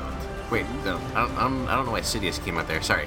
Thor, The Dark World. Well, it's an insidious title, you know, the Dark World. If it was like the Happy World, you know, you'd be, oh, Thor, the Happy World, yay! But now it's Thor, the Dark World. So yeah, it's it's just natural to say it insidiously. In a dark world. so, yeah, so. Now I'm just going to come out and say it. Last week, I had. I teased that this movie and Iron Man 3 had something in common. And I gotta get this off my chest. I just gotta say it now to make sure I don't forget to say it. Both Iron Man 3 and Thor The Dark World have better film scores than the movie itself is good. Now, I don't know if that's the best way to say that or not, but I rate their film scores higher than I would rate the movie itself. So I just I had to say that, but they both have really strong film scores. The movie doesn't quite meet the potential of the film score. Okay, anyway, that's off my chest now. That's good to let go. Good job. Yeah, I, I that's out there. it's in the ether. You know, this movie deals with the ether, so yeah, it, it works. So, Steve, let's just talk with start with you, obviously. Um Thor the Dark World came out after the Avengers. Came out after Iron Man 3. Yeah, and it, it dealt with the the events of the Avengers. You know, you have some people, you know, you know mentioning New York, uh, and Natalie Portman's character was like smacked him because he didn't come and see her, and you know he was battling and saving all humankind. Like, oh, okay, whatever. So, just give me your overall thoughts of this movie. Give me what you like, what you don't like. Just lay it all out there. Overall, it was kind of, it was, uh, meh. I did like it, um, but I, you know, I didn't come away, I wasn't like raving about it like I had, you know, with some of the previous Marvel movies. Um, it was, it was good, for sure. Um, it had, it did have its good moments, but I, I love, uh, I love the Loki storyline in that. Like that, the Loki stuff alone has me excited for, you know, a future Thor movie. Uh, we could talk spoilers, right? Or we'll, we'll Oh, yeah, by the way, going to be spoilers if you Yeah. haven't seen it spoilers spoilers will be coming for the Marvel movies. Yes. Yeah. So yeah, with with Loki, yeah. Oh my God, that was such. I did like I didn't see that coming at the like I knew they weren't gonna kill Loki, of course, but um, I did not see that coming. That he swapped he swapped places and is now hidden as Odin. That that alone is oh my God, that's gonna make such a great Thor Thor three. Even though it wasn't Thor two, you know, good, not great. I am so excited for Thor three just based based on that. So, do you think in the next Avengers movie we're gonna get some passing mention uh, from Thor that Odin's been acting really weird? well, I, if I am remembering correct, I believe Tom Hiddleston is. I, I know he hasn't been shown in any of the uh, trailers or anything, but I believe. I think like they showed like a movie poster and like his name's featured on the poster, so I think in some capacity we'll see a little bit of Loki. Um, that would be funny. If, I hope it's that exact quote. I hope Thor's like, "Verily, Odin's my father has been acting odd. it must be all the extra mead he's been drinking." Uh huh. Ah, that's funny. But yeah, I think um, uh, I- Idris Elba, if if I'm remembering correct, Idris Elba's name was on that poster, so um, we'll see Heimdall in some uh, for at least a little bit. Um, And I like Heimdall. He he actually had a really cool scene in this movie. Mm-hmm. Um, yeah, ju- those. Oh, and then some of the other people are, are not people from, or they're from other movies. Like I think Sam Mackie's name was on there, so we'll be seeing the Falcon in some capacity. Hayley Atwell, I believe. So uh, Peggy Carter for a little bit. Flashbacks. Was that? Flashbacks. Yes, exactly. and or old Peggy. We'll see what's. No wait, she didn't she she died in Captain America. Is that correct? Uh, can't remember. Uh, we'll be I- talking about that next week, so I'll remember after next week. Cool. But yeah. uh, one- yeah. We'll save it. she was old. Yeah, exactly. I remember that. And she had amnesia, or not amnesia. Sorry. Uh, oh, what's it called? Uh, I can't remember, but she, she kind of forgets what happened, and then you know will relive things not long after they go through it. I forget Is what that that's called. I think so. That might be it. Either Alzheimer's or memento disease, one or the other. Memento disease. Is that a thing, Memento disease, or is that just based from the movie Memento by, uh, uh, what's his name? Uh, Nolan, Batman Christopher movies. Nolan. Nolan, yeah, Chris Nolan. In the movie, it was, uh, and I'm, I'm ashamed of myself for forgetting this because it's my current all-time favorite movie of all time. Um, but yeah, it had it had a name in the uh, uh, in the movie that condition. I believe it was a, at lea- if not made up condition, it was a uh, heavily um, fictionalized slash adjusted uh, condition. Okay. Interesting. So she may have had memento disease, or uh, it could be Alzheimer's. But yeah, that's uh, that'll be in next week. So that'll be cool to see how that all comes back in together to play with the Avengers. Oh, for sure, yes. So Yeah, I think part of what, part of just why I didn't get too too much into this movie was just because I don't know. Uh, I've been reading comics my whole life, um, and uh, I've picked up more than a few issues of Thor, but I, on the whole, I don't know that much Thor. So, um, your Mal- Thor lore. wh- what's that? You're not as up on your Thor lore. Oh yes, exactly. Uh, yes, my Thor lore is uh, a snore. Just to, not accurate, but it rhymes. So, There you go. so yeah. So I wasn't familiar with Malekith, the villain, and on the whole, I didn't find him that engaging. All in all. Um, that said, I am reading the uh, the current Thor that's out, and uh, with the female Thor, and Malekith plays a uh, a big role in that, and that's been a a really good read. I've been wanting to read that, and I've also been wanting to read the new Spider-Man with Spider Gwen. Oh yes, Spider Gwen's a good series too. Yeah, I love that. I love all the female the female uh, uh, protagonist stories they have out right now. They're going very Evidently, the with them. I hope they suits over at the after- TV stations don't like them that though. Exactly. Yes. Boo! Those stupid TV stations. They'll come around. I'll learn them yet. Well, that's cool. So, anything else before I take the floor? Oh, just my uh, quick little side story on um, Thor and how it almost related to my the webcomic I was doing. Um, so in 2013, from May to September, uh, me and a friend of mine, Chris, uh, we were doing a webcomic called Wolvie's Buds, which featured these little uh, cutesy little um, forget if they were pop dolls or if they were called something else, but they were these cutesy little dolls. Um, and so you know we named him appropriately cutesy. Like um, Wolvie was Wolverine. He was our uh, protagonist, and it had to do with uh, the premise was that you know Wolverine is you know he's stuck teaming up with everybody. He's like in all the books, you know, because he's so popular. He's like popping up everywhere. So the premise was that Wolvie was doing all these team ups that he didn't particularly want to do. We launched the webcomic um, when Iron Man 3 opened up. Um, and so we were capitalizing on that. We had our first arc um, be Wolvie and Iron Man, uh, Iron Man, who was Iron Manny. And uh, they started out, uh, they met, uh, Iron Man comes flying in, or Iron Manny comes flying in. Wolvie's like, oh, great, there goes my day. I have to do a team up. And Iron Manny comes in with a bottle of tequila, which they quickly drank and started partying, hardying.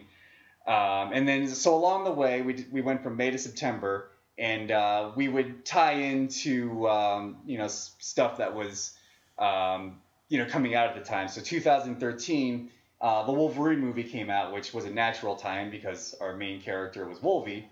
Um, when Man of Steel came out, we had a, uh, a storyline going where Wolvie was fighting Soupy Man over the uh, the rights to go out with Wonder Woman.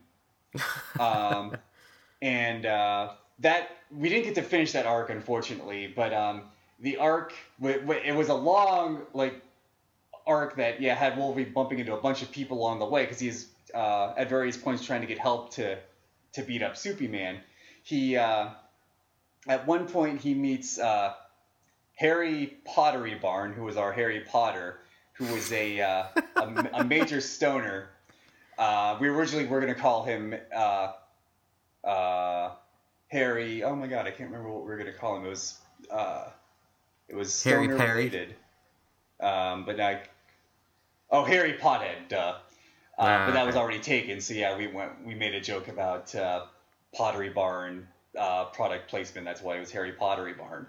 Um, so how this relates to Thor is that um, I was planning ahead to when Thor 2 was going to come out, and um, I had this arc planned, or uh, Chris, the, he was doing the uh, um, the animation slash art for it, and he wanted uh, to do a story where um, Iron Manny, our, our lovable drunk, meets Harry Pottery Barn, our lovable pothead. Uh, so we were going to do a story that would that would have uh, came out when uh, Thor hit theater, Thor two hit the theaters, where um, Iron Manny and uh, Wolvie want to get to uh, Asgardy because it's like a mate, it's like uh, a non-stop party up there. Um, like along the way, oh, Iron Manny would have actually said Thor uh, called it Asgardy. Um, so they were trying to get up to uh, at, uh, Asgardy to party, you know, with Thor and stuff like that. But they would have needed a magic guy to get up there. So then they would have brought in uh, Harry Pottery Barn so that they could all go up to As, uh, Asgardy and party. But unfortunately, we didn't get to do that storyline. that that would have been interesting.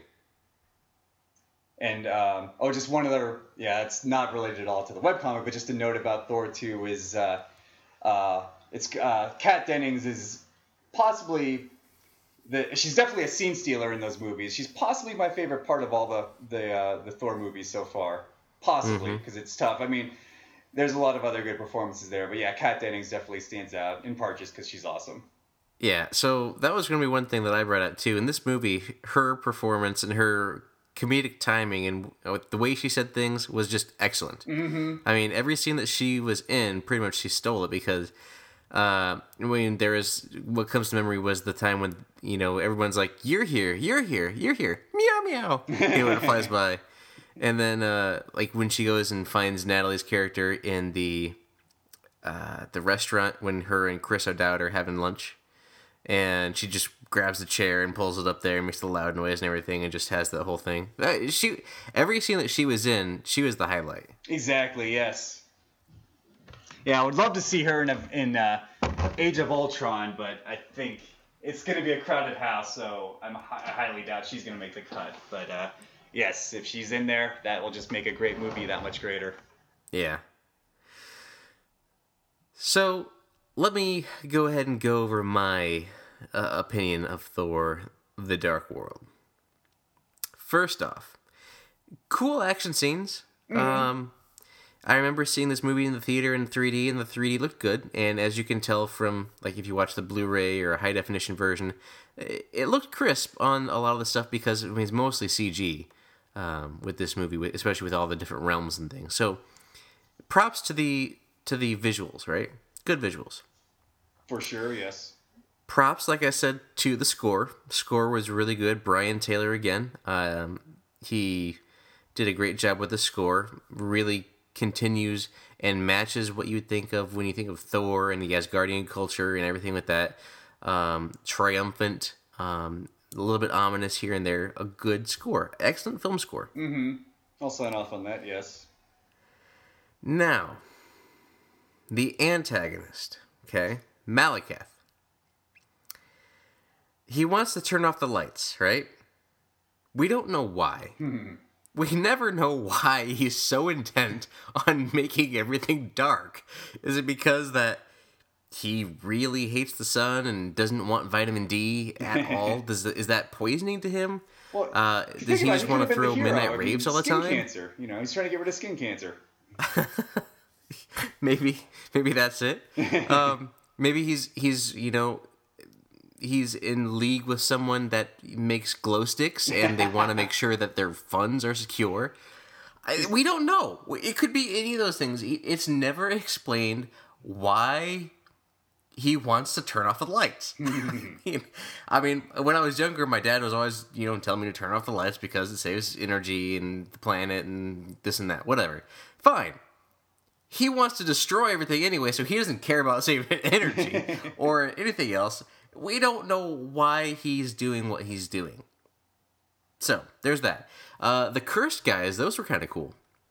Uh, when they when they showed up, and the one guy that was undercover, I guess you could say, that went in to break out of Asgard uh, as a cursed. Uh, they were they were kind of cool characters, um, but uh, this movie, okay, had some cool scenes. Um, Frigga was really cool in this movie. Oh yes, like she was, you know, protecting um, Natalie Portman's character. I can't remember what her name is. Oh, Jane Foster. Jane Foster, that's right. Uh, so she was protecting her in that one scene where you know she eventually died. That was actually I was sad to see that because she was a good character in this movie. Up to that point, she was one of the stronger supporting cast, and she actually fought and went out fighting, mm-hmm. which I guess is appropriate for the Asgard culture too. So yeah, yeah, exactly. I, I, feel the same way. She was a, a strong character. Uh, Rene Russo's great actress too. So yeah, you had a great actress playing a strong character. As yeah, it's a shame she's you know gone. She actually in the comics she's uh, she's playing a role uh, uh, a role right now in the uh, the Thor the, the current Thor comic. So, but yeah, of cool. course the cinematic universe is totally different from the comics. So yeah, so right, she's gone, which is a bummer. Yeah, we the audience is the losers, but we're not fighting, so I mean, you can't you can't go wrong there. So she, the queen of Asgard, goes out. The king is still around, who has to sleep every other episode. and I, Anthony Hopkins is a great actor. He really is. He's got, he's got the the record to prove it. But I don't know if it's the acting direction or what he's interpreting Odin is. But his Odin is over the top. I mean, it's in in last week's episode or not last week's in the last episode of Thor, he had this weird thing where he just had these weird reactions to things, and in this time he's always just got these weird reactions and the way he I don't know. The, his his reaction to the death of Frigga didn't seem right. Um, but I guess I mean he's a king, Sure, maybe he can't show his emotions, but uh, just the way that Anthony Hopkins said things too, when he was arguing with Thor about what to do with the ether, and maybe they're just painting Odin to be this character that will need to be replaced and give him reasons why he needs to be replaced and show you why Thor would be a better leader than him. I I don't think that that's the right way to go with that Odin character because Odin is, you know, an all powerful character. He's got a great backstory if you look at the comics, really. But I just Anthony Hopkins is not doing him justice. Did you dig his performance in uh, the first in, in the first Thor? It was okay. I mean, half that movie he was sleeping. Yeah. So the Odin sleep. And How do you I, sign, mean, I want to sign up for that gig. yeah, I know. Uh, so I, I, don't know. I'm just yeah, Anthony had, Hopkins is a good actor. I just don't. I, I don't dig him as Thor. You had the uh, the ch- director change. You know, Kenneth Branagh directed the first Thor, um, who strikes me as more of an actor's director, um, which could partially explain why uh, Odin was off in this in Thor two. Um, yeah. But yeah, yeah, it's it's one of those. I think part of it too is, you know, Odin. It he's such a powerful character that you have to find ways to make him ineff- so that he can be ineffectual. And I think that's where that's Thor two kind of suffered from that more mm-hmm. so than the first. Well, the first movie is sleeping a lot, but yeah, this one yeah suffers because of Thor. If you really think you know Odin is so he's one of the, like the biggest powerhouses period in the Marvel universe. So yeah, you have to kind of find a way so that he doesn't, you know, just oh hey I'm Odin I'm just gonna like wipe out everything you know stuff like that. Mm-hmm. Yeah, so there's that, and then so Idris Elba did obviously I love him in this movie too because he's a strong supporting character. Also, there's a lot of strong supporting characters in this movie. The mm-hmm. the main the main you know cast I don't know, but the supporting seems to be pretty good. Um, because there's that scene where he you know senses the the elf ship coming that's cloaked and then runs up the thing and just jumps on it and takes it down single handedly. That, that was pretty that was pretty awesome. But um, and then he puts up the shield around Asgard only for the curse to just go and swipe his hand at it and the shield goes down. How okay, seriously, where's the protection for the shield? Where's the shield for the shield generator? Come on, guys. but yeah, so there's that. Um, uh, great acting again from from uh, Tom Hiddleston as Loki. Great performance. Um, still, still always enjoy his his his Loki cast. That was that was great casting when they did that for oh, him for and sure, Thor. yes.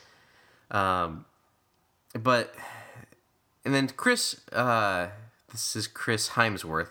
There's so many Chris's now in the Marvel universe. Uh, Chris Hemsworth. Yeah. He plays Thor again, and I think he does a fine job as Thor. It's okay.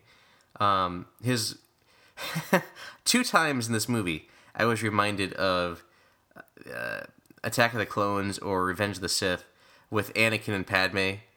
Um, just like there was a scene with them looking out over a water that reminded me of it, and then there was a scene with them being you know like close or kissing or something like that. They, they just both reminded me of it, and that's not necessarily a good thing because that chemistry that was portrayed in the movies wasn't very good uh, for the Anakin and Padme. But yeah, it's okay, whatever. Um, and uh, like I said, the supporting cast, especially with uh, the Doctor Selvig, his little antics were were really good. I mean, this movie had a lot of good comedic parts. Um, the serious things, not so much, but the the comedic parts really, really kicked off. So, I, I, if I look at this movie as a comedy, I would say it was it was a success. Oh yeah. But it's really not a comedy. exactly. So, I mean, those are my overall thoughts and impressions of this movie. I do have to come out and say that this is the first movie I think that we really get introduced to the Infinity Stones because he calls out that the ether is one of the you know one of the relics or one of the art- artifacts. Um, most of them were in stone form, but this one is like a liquid that's you know ever changing, the ether. So we he kind of is describing those infinity stones. We've seen uh, a few of them so far, the Tesseract, and I think we saw another one. But then Yeah, the Guardians Guardians, had one we see too. more. Yeah. No, Guardians had the one from Thor. Well, there's the one from Thor, and I think there's another one that was in there too. Because the the one of the there's the Tesseract, there's the Loki Pokey Stick, there's the Ether, and yeah, I there was something else that we've seen. stones or not, or because yeah, drawing a blank right now. Because I, I took away. I, I remember initially when I was initially seeing them, I took away that the Tesseract was like a, a version of the Cosmic Cube. But Mm-hmm. I, I think you're I think you're right that I think that's meant to be an Infinity Stone. But yeah, I think that's supposed to be like the Power Stone. yeah. And I think the the Loki Pokey Stick was the Mind Gem. And then the Ether is uh, Spirit, something like that. There could be uh, the Soul Gem, I think. the soul and then the the one from guardians i can't remember what that one was I think I think the one from Guardians was the one that because that's how that because of the tie-in scene at the end when uh, like the the mid credits scene where Sif and Volstagg, Sif and somebody drop off the uh, stone with the collector.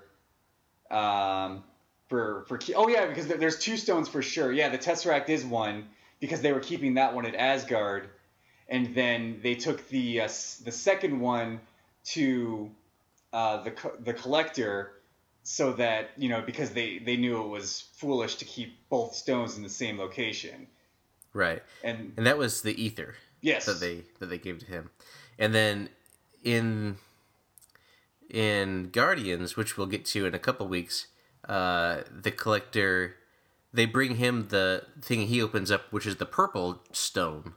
Oh, that's right. Um, yeah. And they use that at the end of the movie, but I can't remember what that one is. So we've seen a few of them so far. Yes.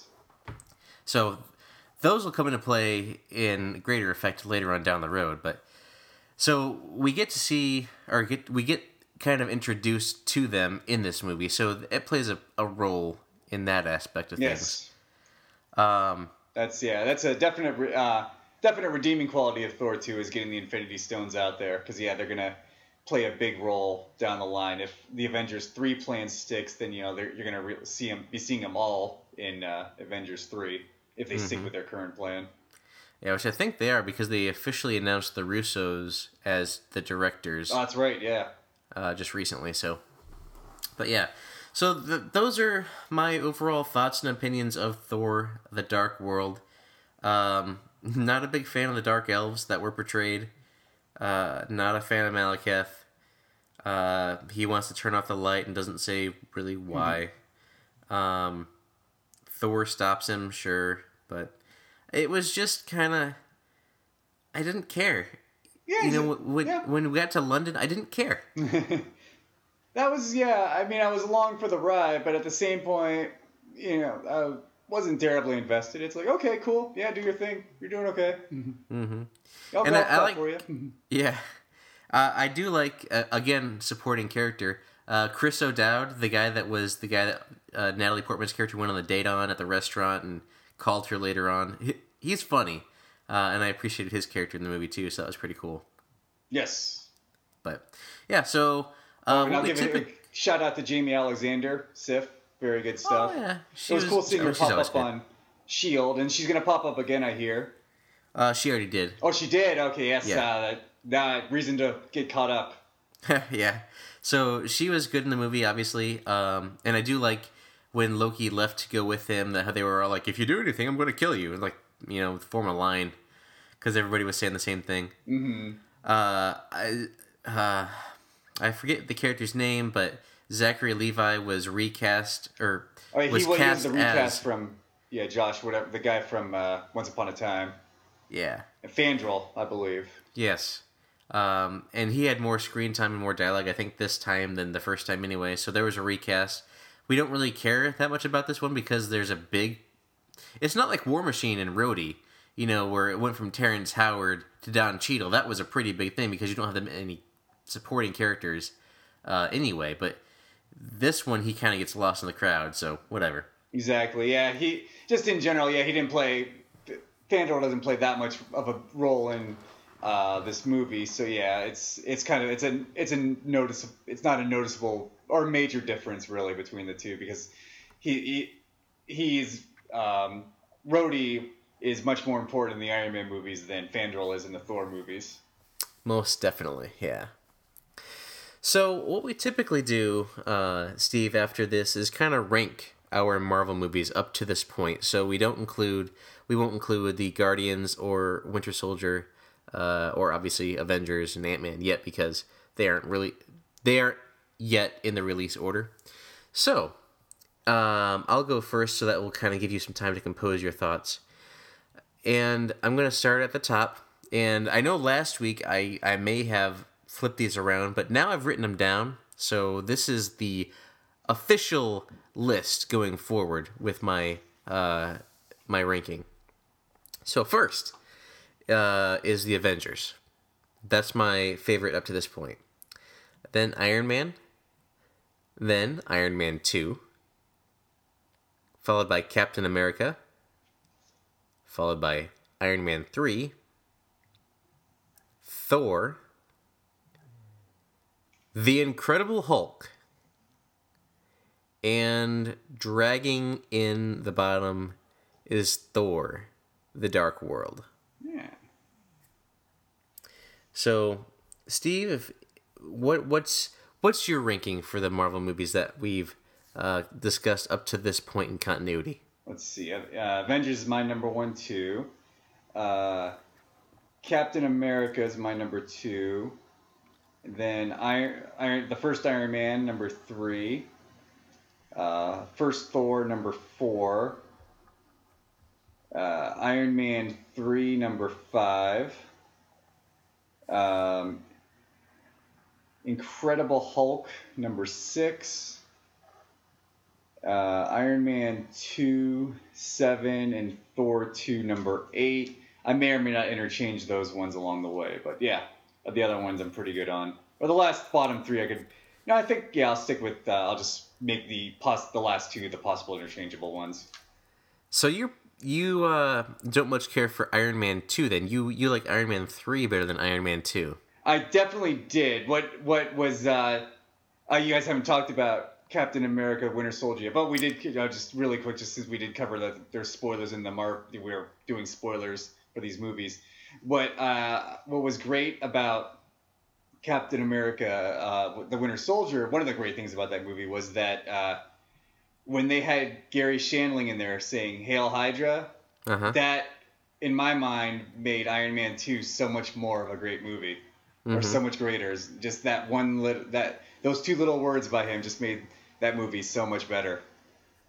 Yeah, I'd have to agree because uh, taking into effect what you know that happens later, obviously with the events that unfold within the Winter Soldier, it makes Iron Man 2 a lot better. So when we went through these movies and watched them again, Iron Man 2 was always towards the bottom of my list, and I hadn't watched it in a while. And then I watched it again. I was like, man, this movie, considering what comes after it and how it ties in with the Avengers, uh, with what happens there, and how it ties in with, you know, the Winter Soldier, because when you look at these other characters that are doing these other things, you see the different motives that they can have now, and it all made a lot more sense, and it went together a lot better for me. So, because of that, Iron Man 2 actually made its way up my list, and it's currently number 3. Yeah, I think I'm I am uh, I'm officially I am gonna bump that up ahead of uh, Incredible Hulk. Yeah, because I haven't rewatched it since Captain America: Winter Soldier, but I remember yeah just thinking at the time, oh my god, Iron Man 2 is that much better. I'm just gonna and thinking about Incredible Hulk, you know, right now is like yeah, Mm-hmm. nothing much. Oh, one little note, just making me th- from thinking of Incredible Hulk. I remember at the time it came out, there was all these miscellaneous little s- rumors that weren't true at all, and um, like one was that during the the uh, the main fight at the end, like the Hulk Abomination fight in New York, you could see Spider-Man's shadow swinging. Um, but one, another one was that the uh, there's at one point I think Hulk's, Hulk's in the Grand Canyon or something like that, and there's this thunderstorm, and there were some people speculating that that thunderstorm, then the lightning that you could see in the sky was was caused by Thor. Mm-hmm. I, and I thought there was like a point where people were saying, "Oh, pause it here, and you could briefly see Thor," but I, uh, it wasn't anything.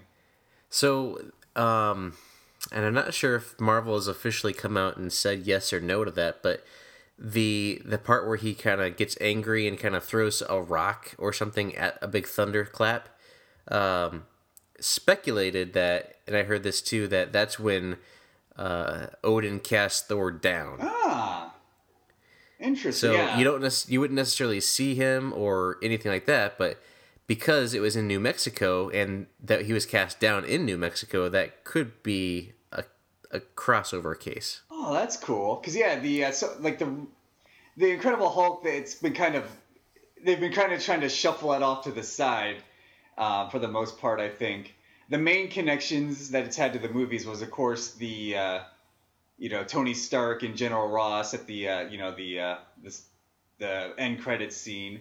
Which amounts to nothing. Exactly. Uh, although I hear that in the DVD extras they did a uh, they explained exactly what the point of, of sending Tony Stark to talk to Ross was was that they The consultant.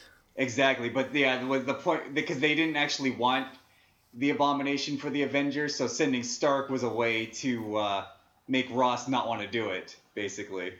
Mm-hmm. Um, and oh, and then in Iron Man two, um, I think they um, this was official, but um, like I think towards the end when uh, Tony Stark and Nick Fury are talking at like a restaurant or something like that, there's a TV on and it's showing like the uh, a Hulk attack. Hmm. That's been a, I think that's been about the only connections. There was the deleted scene, which of course you know became lost in the shuffle and you know doesn't count. But there was a deleted scene where um, they were going to open in the Arctic, um, and Hulk was going to be. Uh, I think how it, how it went was uh, Edward Bruce Banner was going to try and kill himself, but then he turned into the Hulk and then uh, started smashing a bunch of ice, and he was going to actually unblock Captain America, or like, un, you know, like break up, break Captain America out of whatever, you know, um, bank he was in, and he, that's how he would, you know, start floating and be eventually discovered. Interesting. And that was filmed and everything. It's it's an extra on the uh, like special edition of the Incredible Hulk, not the just regular DVD that I bought, wanting to see that scene. yeah. And I saw the there's a ton of deleted scenes in the Incredible Hulk, and I I remember seeing the watching the alternate open where he has that, but I don't remember them having the that part there. So that maybe in a different extra feature. It could be could too be that it's else. like you have to like know that know that know that it's coming, and then you'd be able to see it. I think that was part of it because I remember I, I, did watch it on YouTube and I could see it, but it, I think it wasn't the easiest to see. Hmm. I'll have to keep that in mind and check that out later. That'd be cool. Um. So yeah. So those are our rankings as of now. Uh. So next week, as we've alluded to multiple times, we'll be discussing Captain America, the Winter Soldier. So, uh, look forward to that discussion discussion next week. And we've been for I think about three weeks now had the new code to give away for the Expendables 3 theatrical edition. Steve's wanting to give away comic books. I'm still giving away movies. Uh, so the Expendables 3 theatrical edition, all you got to do to uh, be eligible to be selected for that code is follow the Entertaining Pod Twitter handle and send us a tweet with hashtag entertaining code and say anything. Say GW, say mm-hmm. whatever you want to do, uh, and you will be entered in to win the Expendables 3. Uh, question for the listeners this week. So, Thor the Dark World is my bottom ringer. That is the least favorite for me of all of Marvel's productions up to this point. I mean, Agents of S.H.I.E.L.D., I would rank above this. Agent Carter, I would rank above this. Uh, definitely Daredevil, I'll rank above this. uh, and I have to ask for listeners and for you, Steve Thor the Dark World can it get much worse than this? Uh, well, a little side note, uh, just my, my quick my quick off the top thought of my head. If this is the worst Marvel movie out there, we're still doing okay. Well, yeah. So I mean, uh, all right, perspective, right? Yeah. If this were to come out in Phase One, it would have been fine. I think it would have been great if this were to come out and been the first Thor movie, but since we've had you know three Iron Men before this, and we've had the Avengers, and we had the first Thor movie, and we're gonna get you know after this, you know Guardians and uh, Captain America, Winter Soldier. Looking at at the prism of when it's released, it really doesn't help this movie at all. If it ah. was released earlier, like in 2010, it would be a lot better and regarded differently. Oh, I would yes. assume. Definitely but with there. being released in 2013, uh, the same year as Iron Man 3, and just a year preceding The Winter Soldier and Guardians, it really doesn't lend itself to being regarded a lot of. Uh, to being well regarded. Yes. So, question is it can it get much worse or am I think is my view of this skewed so much that it's really not that bad? What, what do you think? Hmm. Yes, I want to know what y'all think too. Yeah, so send us a tweet over at Entertaining Pod on Twitter, and uh, let's have a discussion. Let's let's see if I'm in the wrong or if I have people that think the same way I do. Uh, so as always, please uh, go ahead and shoot us a review over at iTunes or Stitcher. Uh, we should soon be on TuneIn. Uh, so we're always going to be expanding the way that you can actually listen to us. So tune in should be coming shortly. And you can always, as we mentioned, contact us on Twitter at entertainingpod, or you can send us an email if you want the long form. That's entertaining, T H A T S E N T E R T A I N I N G, at gmail.com. Steve, you're on Twitter. Go ahead and give them that again. Nope.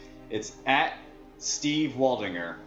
S T E V E W A L D I N G E R. Excellent. And I think you said that you always you also had like an Instagram or something else that you always keep up with. Instagram's the same uh, the same uh, username for Instagram. Uh, if you want to go to my uh, like my Facebook page, that one's a little longer. It's facebook.com slash Steve the Dinger Waldinger. In the blue corner, Steve the Dinger Waldinger, weighing in at a quill. I don't know. I don't know where I was going with that. When I no when I launch my uh, boxing career, you're gonna be my personal ring announcer. There you go. So uh, you can find me at Sith Knightmare. S I T H K N I G H T M A R E. And the Justin, who is not with us, he can also be found on Twitter at JPACKY86. Uh, that's J Picky86. So feel free to follow us all on Twitter, hit us up, and let us know what you think of the show. But for myself, for Justin, for Steve, that'll be it for this week for That's Entertaining. We hope that you have been entertained.